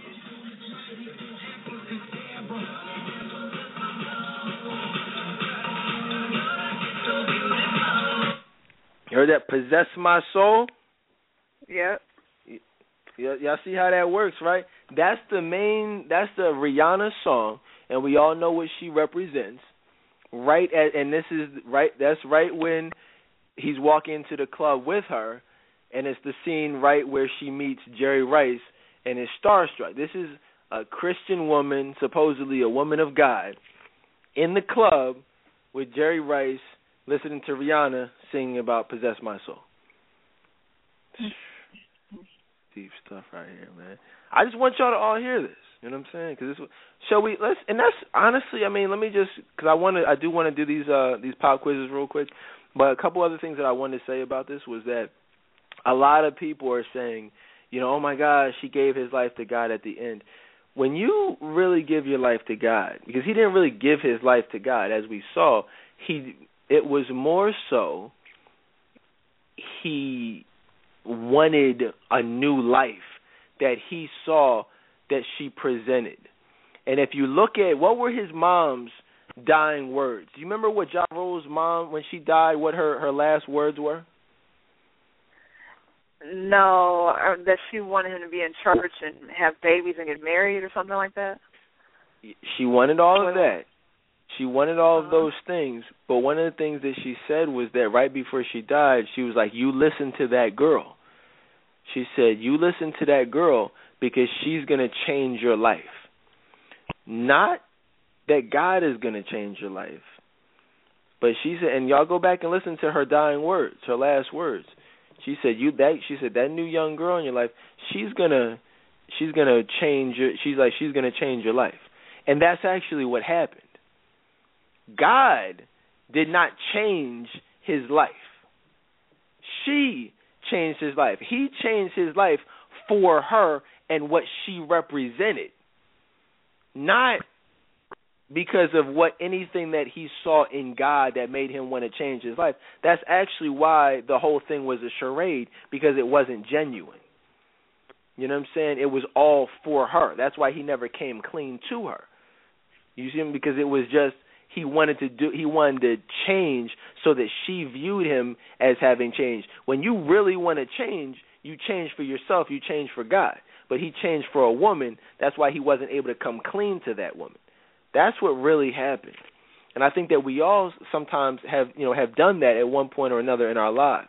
We may have changed, or even that man that you're dealing with may have changed or seemingly have changed, but really, if he ain't, if the relationship isn't there, I'm talking about with God, then he ain't really changed. He may do different things than he used to do, but if the relationship isn't genuine with God, then it's not it's not genuine. Okay? So I don't care if he became a pastor. I don't care if he you know, all that other stuff is just was just for show. So I mean that that's basically all I really wanted to say. Hopefully y'all learned some stuff. Um, you know what I'm saying, as far as how the industry is really run. Hopefully you learn some things about dating and relationships. Hopefully you you know what I mean like if you and if you see any similarities between the guy that you're dealing with in Ja Rule or you in any way can relate to her whole way of being in the film, you may want to do some self-reflection because it's you know, this is not a movie. Life is not a movie and trust and believe that your situation is not going to turn out like Ja Rule and Adrienne Bailon. And if I, but let me let me just say this one thing, and I think this is very important to to be said. This may ruffle some feathers, but we talk about you know beauty and we talk about appearance. Oh, she's a- actually absolutely gorgeous. If I can if I can say that, you know what I mean. Like I just want to be honest with you. Like she's a very beautiful woman. Um, Adrienne Bailon, more beautiful than I actually realized, you know, pre- previously. Um, but I, I I also like the way that she carried herself. You know, like if you looked at her, like she she came off, she had that um that look that men go for, that that laid back look, that kind of sexy but still plain Jane, not a lot of excessive makeup, not the weave, um she had a re- like a very you know nice body like she was she kept herself in shape but she did not and like you know it had a you know a nice shape but she did not have to show it off with the excessive amounts of cleavage the booty all you know poking out like the the boobs out. But at the same time you you, you would be hard pressed to find a man who would watch this film and not say she was a dime. You, I'm just being real with y'all. As a, as and I, I got an opportunity to talk to some of the fellas about this film, letting them know I was going to do a show on this. And all I'm saying is, ladies, I'm using her as an example because that like she is absolutely. And I'm not talking about the light skinness or the beam. It has nothing to do with that. I'm just. You know, I'm not saying that. I'm just leaving it at that. She was an absolutely gorgeous woman. And if you're and if you look at people like Beyonce, and if you look at people like Nicki Minaj or Rihanna or any of these hoes out here who feel like they have to dress in a slutty manner to be sexy, just understand, no, you don't. I'm a, I'm as real as they get. I will tell you a beautiful woman when I see one, and that is a beautiful woman. Beyonce is a, dis, a disgusting woman. Rihanna is disgusting. Nicki Minaj, these are disgusting women. Adrienne Bailon is a dime. That's all I want to say. I don't want to, you know, what I mean, th- that's all I really wanted to say. If Marv was here, he'd tell you the same thing. And, I mean, Courtney, am I am I lying? I mean, based on the stuff we talk about every day. I mean, do you find her to be an attractive woman? Yeah, she is. She's always been. Oh yeah. Oh, oh, so you've been checking her out from back in the day? Well, I know her from 3LW. I'm just being honest. Like I always thought she was pretty. So I yeah. forgot she was in that. Yeah. Her and the yeah, and even if you look at her uh her 3LW counterpart, Naturi Naughton, who is on uh on Power, you know, and and the and the infamous uh portrayal of Little Kim in the Biggie movie that no man will ever forget, she, just totally disgusting. You got one slut and you got one respectable woman. You see what I'm saying? Like it, two totally they came from the same place. One presents herself as a hoe, you know, got her boobs out, naked sex scenes all, you know what I mean? I people looked at the, at, at, Notorious and said, "Wow, how could she be more of a freak?"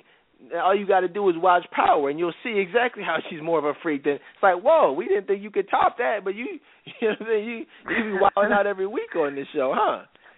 You know. So, and I'm just telling you, and I'm a man just like everybody else is a man, but that's not sexy. She is not sexy. She looks dirty and disgusting.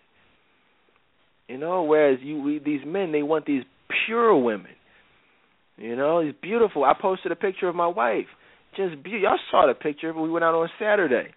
just you can still be sexy, but just but still be beautiful, still be classy, still be respectable.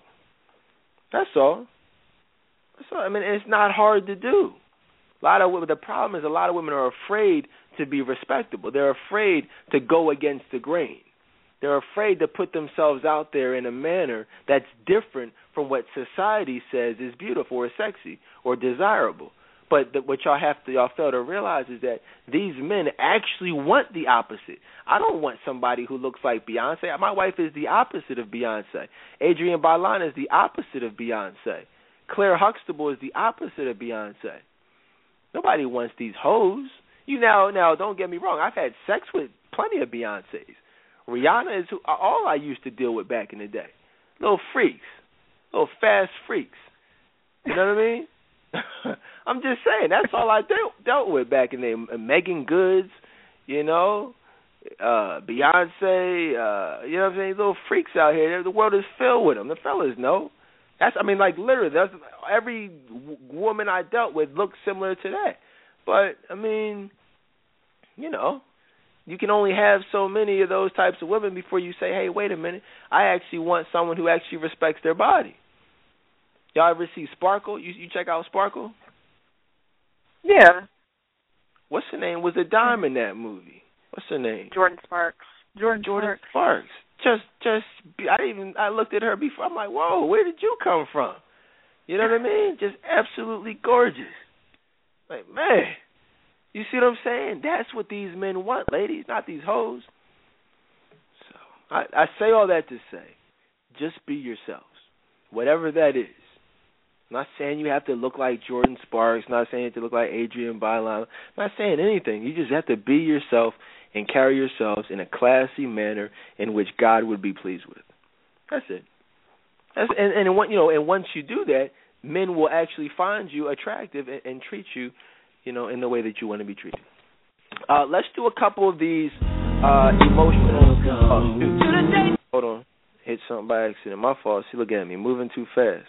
Um, let's do a couple of these emotional availability pop quizzes. I posted this over the weekend. I said, ladies, you've been dating a man who you believe to be a true man of God for four weeks. After a really great matinee movie and dinner, he invites you back to his place to watch the NFL playoff game where his home team is playing. What do you do? Courtney, what's your thoughts on that? I'm going to watch it. I'm gonna go and watch it. And the funny thing is, I I don't watch football, but I mean, I would still like to go and just to you know spend time and, and watch it and learn. It might be fun. I, I, I'm gonna tell y'all something. I went back to, I scrolled back. Like I keep a record of these threads, and this is it wasn't the same question, but it was a very similar question from back in the day. I want to say maybe three, four months. Probably one of the very first emo when I first started doing them. It was something that pertained to going back to a, a you know a, a guy's crib, and a lot of y'all may remember that the thread was totally different. Today or this weekend, no, not one person expressed a problem with going back to the crib. But do you remember that thread from back in the day where ninety percent of the women on there said, "Oh no, I ain't going back to the crib. You shouldn't be putting yourself in certain situations where you should be alone with a man." And da da da. da. Most of the women would, would absolutely not have gone back to the crib. Yeah, I remember that vivid, vividly. Yeah, that was crazy. But the, you know, and I and and I purposely posted a similar question because, and I was very pleasantly surprised because I was hoping to catch some people, but you guys are listening. Okay, give yourselves a pat on the back because you guys are listening, you guys are learning, you are now um, incorporating. You know what I'm saying? Like these these shows into your everyday lives you're getting better you're you know what i'm saying? Like you're not attracting the same types of men. Some of you have reached out for private counseling to really take it to that next level. Others of you are just listening to the show.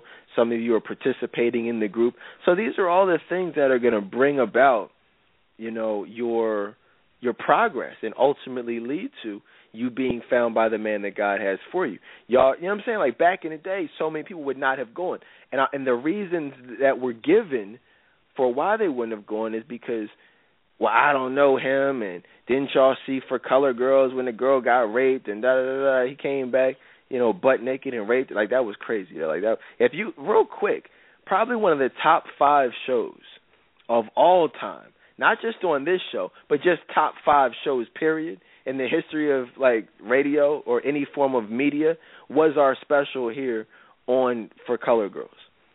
Okay, I'm just telling you right now, like if you're a new listener and you you've caught some shows, you like what you're hearing tonight, but you you know what I mean, like you you want to go back and get caught up in the archives, go back and listen to my special on Four Color Girls where we literally dissected every character and discussed how each of them basically epitomized what we see from women out here in today's society and explain how their actions are often very similar and their behaviors are very similar and their circumstances and situations are very similar. I'm just telling y'all when I say when I tell y'all to go listen to these shows, I'm telling y'all listen to these shows because it will change your life and you know the information given will be crazy. Um but yeah, so there's that. But yeah, there's nothing wrong with that there's nothing wrong with going to a man's crib. You know, if you're if he's a true man of God, you know what I'm saying? If the red flags are not there, if you know it's just platonic, or no, I shouldn't say platonic, but if it's just you know innocent and you're just going there literally to just watch a movie. Like I think back, my wife before she was my girlfriend came to my crib and we watched a movie. You know, we um chilled I made her some my my famous barbecue wings. We we just kicked it. You know, so it's just you don't have to be skeptical of everybody. You don't have to automatically revert back to the massage on the couch and them turning you over and end up having sex with you and then never calling you again. You don't have to hold that new guy accountable for that situation from 10 years ago or from last week because that's the past. All right, so just think about that. Um, so there's that. So it's good, you know, that that you um, you know you guys uh, expressed the positive answers answers to that one. Uh, one more uh, pop quiz that we'll do. This was a good one here. We got a lot of different responses. I'll read some of them.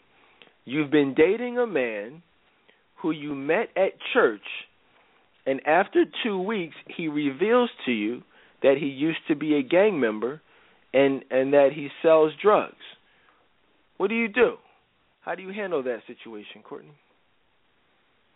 I'm not moving forward with it. Like it, it literally stops right there. and here's here's my take on it. I'm glad that you know you're in church and you've given your life to God, and you may have very well changed, but I don't envision a future with someone who used to be a drug dealer. That's not what I want. That's not what I desire. And so I'm thinking, you know, if God gives you the desires of your heart, I mean, there's nothing wrong with me saying, hey, I don't want to date an ex drug dealer. You know, I don't want him to be my future husband. That's just me, though. Yeah, let's let's talk about. I want to I want to get into some of these responses. I'm just going to go down the list. I just want to. I'm not going to say any names but I just want to read some of the responses and talk about them because this is this is listen, guys. There's no right or wrong answer. You know what I mean? Like, or I should say, there's no like you know how, like if you're in school and they give you a quiz, like a pop quiz, and they like you know like you sometimes you can put you have to put your name on it, and they say okay, we'll pass your papers to the front so I can grade them and it goes on your record. This is not that. Or then you know other times they'll say, all right, you take the quiz. All right, turn the quizzes over. We're gonna go over them right now. You're like, oh yes. You know what I'm saying? You get all relieved because you don't got to pass them in. This is that type of quiz. It's a quiz, but there's no like it's just for for your information. It's just to learn. It's no grades. You know, it's no wrong answers. It doesn't matter. Even if it is wrong, it doesn't matter because it's still right because you're learning. So let's get into some of these answers. That's why I tell people you know, right or wrong, don't be afraid to answer the question because your wrong answer may actually inspire someone else. It may inspire a discussion or a conversation that helps someone else learn. You know what I mean? So we'll talk about that. And in fact, a good example of that is right here. A young woman says, Um, I'd find out if he's still into that life, even tempted by it, or if he has truly given himself to Jesus and has been saved from the previous life. Then I would make a decision after those questions are answered. If he's still emotionally, uh, I guess, unavailable, this means because of what he did in the past, I would pray for him but move on. If he has a truly given, if he's truly given his life and soul over to the Lord, then I would move forward since both of our, both of our goals, keeping Christ first, are the same. Whatever the choice, I would not judge him.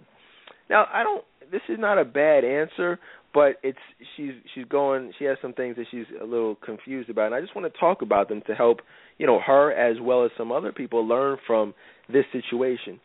W- one thing that I would say about this answer is that the first thing is she says, I would find out if he's still into that life or even tempted by it or if he's truly given himself to Jesus and has been saved from his previous life.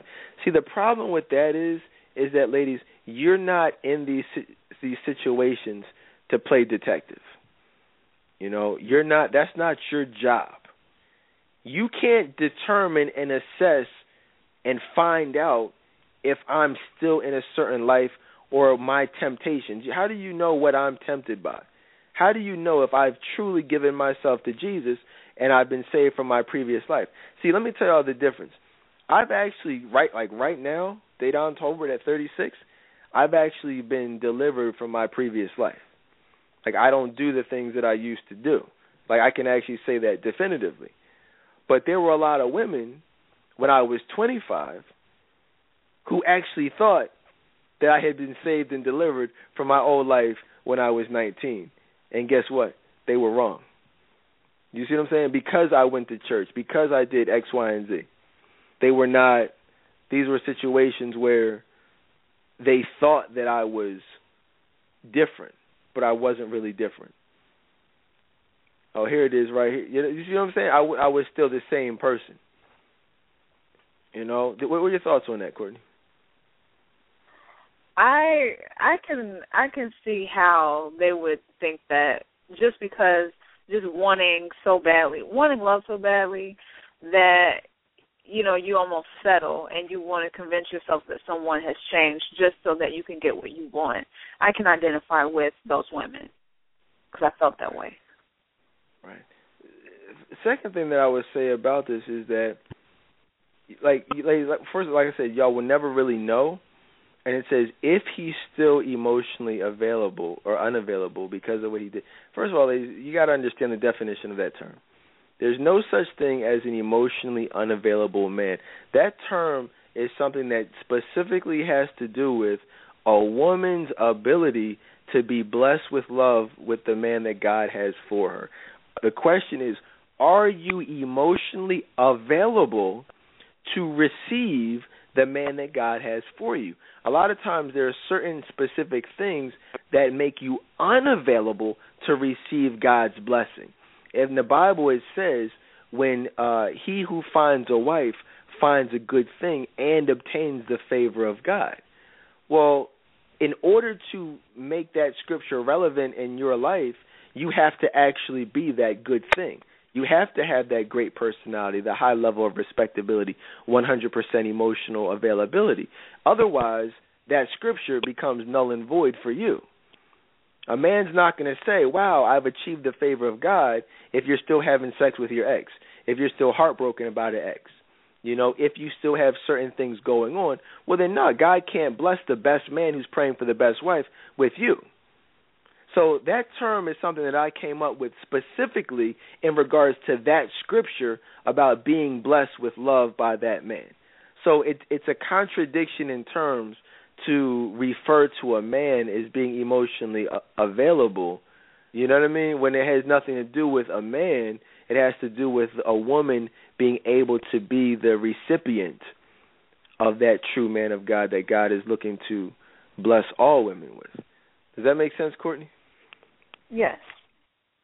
And you know, and every so often, you know, we and I'm not knocking her because I'm sure she probably didn't get a chance to hear the special on the definition of emotional availability.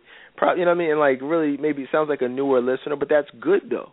Now she's learning, she's listening to the show, she's participating in the threads, and you know we'll all get an opportunity to share different things with her in regards to that. So um, let's let's go into some other answers. Um, what else is this? She says. Uh, uh, another woman says, "Well, he used to be. Everybody has a past. I would continue getting to know him." Now let's let's just keep it moving because there's some other answers that pertain to uh, similar or similar answers. Um, another woman says, "I'd be wondering why it took him so long to tell me that. Uh, had he been more upfront, I would have kept talking to him. But in this case, I'd have to let it go." So with her, it's not a matter of the fact that he used to be a drug dealer and a gangbanger and kill people, but you know, it's the fact that he was not honest about the fact that he used to do those things and, and forthcoming. We'll talk about that. Uh, another young woman says, "It's only been two weeks and we're just dating. The fact that he has he told me things before things started to get serious is a good thing, not a red flag. It's up to me to decide if I want something long term and getting to know him more." with wisdom and discernment that wouldn't be hard to figure out. So basically, she gives no answer and kind of straddles the fence on that one. She doesn't really say exactly what she would do. Uh, someone else says, We all used to be something, so I wouldn't judge. I would continue getting to know him. Now, if I find out that he's still into it on any level, then I would cut ties. We'll have to talk about that one. Um, Someone else says, ouch, to be honest, I don't necessarily want to pass judgment on this brother who appears to have turned his life around, but I pump my brakes, wish him the best in his life, and keep it moving. Now, see, this, I actually like that answer. And I'll actually say that was Kiani who actually said that one. That's probably my favorite answer out of all of these. Um, who else? Another one says, uh, true life question. Everyone has a past, good or bad. My past reaction would be to run as far and as fast as I can. My second reaction would be to pray, pray, and pray. Ask God to reveal a green light or a red light, and then proceed. I chose my second second reaction as I believe in God's transformation by true repentance and living a Christian life. Now, I really like this answer as well because regardless what happens, like she's being honest. She said, "Look, I don't know what I do. That's why I'm just going to put it in God's hands." You know, and that's a that's a real answer. That's all you really can do. Um, and we'll talk about that. Let's see. Another woman says, depending on how long ago it was or the company he he still keeps, it could happen and you'd be blindsided because he wasn't upfront um, you know, another good point. You never know what could happen out here in these streets. You know, let me let me see what uh what else we got. Latanya, she says, "Look, I date him. You gotta love Latanya, man." She said, "Look, I don't, I'm dating." I mean, let's see here. Um, this is what we got to do. This is uh, someone else says, "Okay, pencils down, pass your papers up to the front. Date October, time to weigh in." Uh, Veronica says, "Can't wait till tonight's live show." Let me. This is what I'm gonna say. Uh, someone else, last one says, "I would continue to get to know Him and pray that God gives me the discernment and wisdom needed to guide me through. It works every time if I decide to take heed the warning signs, take heed to the warning signs He sends me." Listen, here's the thing, and we talked about this, I think, a couple of weeks ago on a different show. There are so many women here are looking for reasons you know to as to why they should not judge him, why they should not cut him off, why they should not terminate this dating situation. But what I'm looking for is, and what's most important, and what should be first and foremost, and what, what so many women don't focus on, is why am I even here to begin with? You know, I mean, the re- because here's the thing. Let's go back to the actual question. You've been dating a man, and I worded this specifically for a very specific reason. You've been dating a man who you meet at church, and after two weeks, he re- reveals to you that he used to be a gang member and sells drugs. What do you do? Well, what in this question says that this is a true man of God? What, the fact that you met him at church? What's the reason, Courtney? Right. It, it did. It didn't say that at all. It didn't. There's no reason whatsoever to date this person. It's like, okay, yeah, he could have changed. Yeah, he might have changed his life, but why are you dating him? One of the things that we see in society is this underlying spirit of desperation. So many women feel absolutely obligated to date these guys just because they present themselves. What you have to realize is everyone who presents themselves to you is not of God and has no business in your life. You see what I'm saying? Like, there's no reason that they like. That's like saying you met somebody. It's like, okay, yeah, he's cool, he's handsome, he has a job, but he just got out of jail. Okay, cool. I'm gonna give him a shot. Why? Why are you gonna give him a shot? What's the reason? There is no reason. You don't. You have to be more selective. You know what I mean? We have to get you to raise the bar. If you're a, a you know a uh, human resources generalist you know, and you that's your field. You hire people and you have to hire three you have to fill three positions. But you have a hundred applications, guess what? Somebody ain't getting the job. A lot of people ain't getting the job. In fact, only three people are getting the job. So, ladies, you're gonna meet a lot of guys. Just because someone seems cool just because they come into the interview with a suit on doesn't mean you need to hire them, especially when you have a hundred different people. But the problem with it is, if you're looking at the situation saying, "Wait a minute, I ain't got a hundred resumes." In fact, every guy I've dated has never been to church in his life. So the fact that a lot of women saw that church thing, they said, "Oh, hallelujah." You know what I mean? This is someone who goes to church. Forget the fact that he's a true man of God. Because guess what? Me and my homies used to go to church still hungover. We used to go to church Sunday morning after having sex, you know, Friday uh, Saturday night.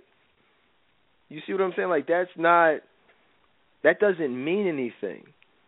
But as soon as you see everybody's all on, this is the main only reason. And now, if I bet you, Courtney, if I said you've been dating a man who you met at the club, and after two weeks he reveals to you that he used to be in a gang member and sell drugs. I bet you all these all these answers become the opposite. Do you agree? Mm-hmm. Yeah, I do. If you change one word, you change church to club. Every answer on this thread becomes null and void, and it goes to oh heck no, I ain't dating. but because you met him, keep it real. I mean, keep it real. Y'all listen to the show. Keep it real. Keep it honest. You know, it, it's the fact that you met him in church. Just because you meet a man in church doesn't mean that he's a true man of God. Doesn't mean he has a relationship with God. The question is, I bet you if I let me ask you all this. I asked this question a few years ago. He reveals to you that he used to be a gang member and sell drugs. But what if I change that to after two weeks he reveals to you that he was sexually molested and back in the day had homosexual thoughts? Would you date him? No. The answer's still the same for me. yeah, for you. Right. The answer's the same for everybody. You know what I mean? What's the difference between being a gang member and selling drugs and being sexually molested and having homosexual thoughts? What's the difference, Courtney? There is none. Right. I mean, there is none. Yeah. Yeah. It's no difference. But for many women, it's like because it's like, oh, see, this is where it gets deep because for gang it's like okay you used to be a gang member you used to sell drugs i know god can deliver you from that but when women hear that homosexual those thoughts it's like whoa god can change a drug there but i don't know he ain't i don't think he can change a homosexual that might still be up in you somehow i don't i yeah i love you and i trust you god but i don't know that might be a little too much for you you know what i mean that might cause you to re- work a little overtime god I'm not sure you can deliver him from homosexual thoughts. So I'm gonna chill. I'm gonna fall back on that one, guys. It's the same thing though. If he can change the gang member, he can change the homosexual.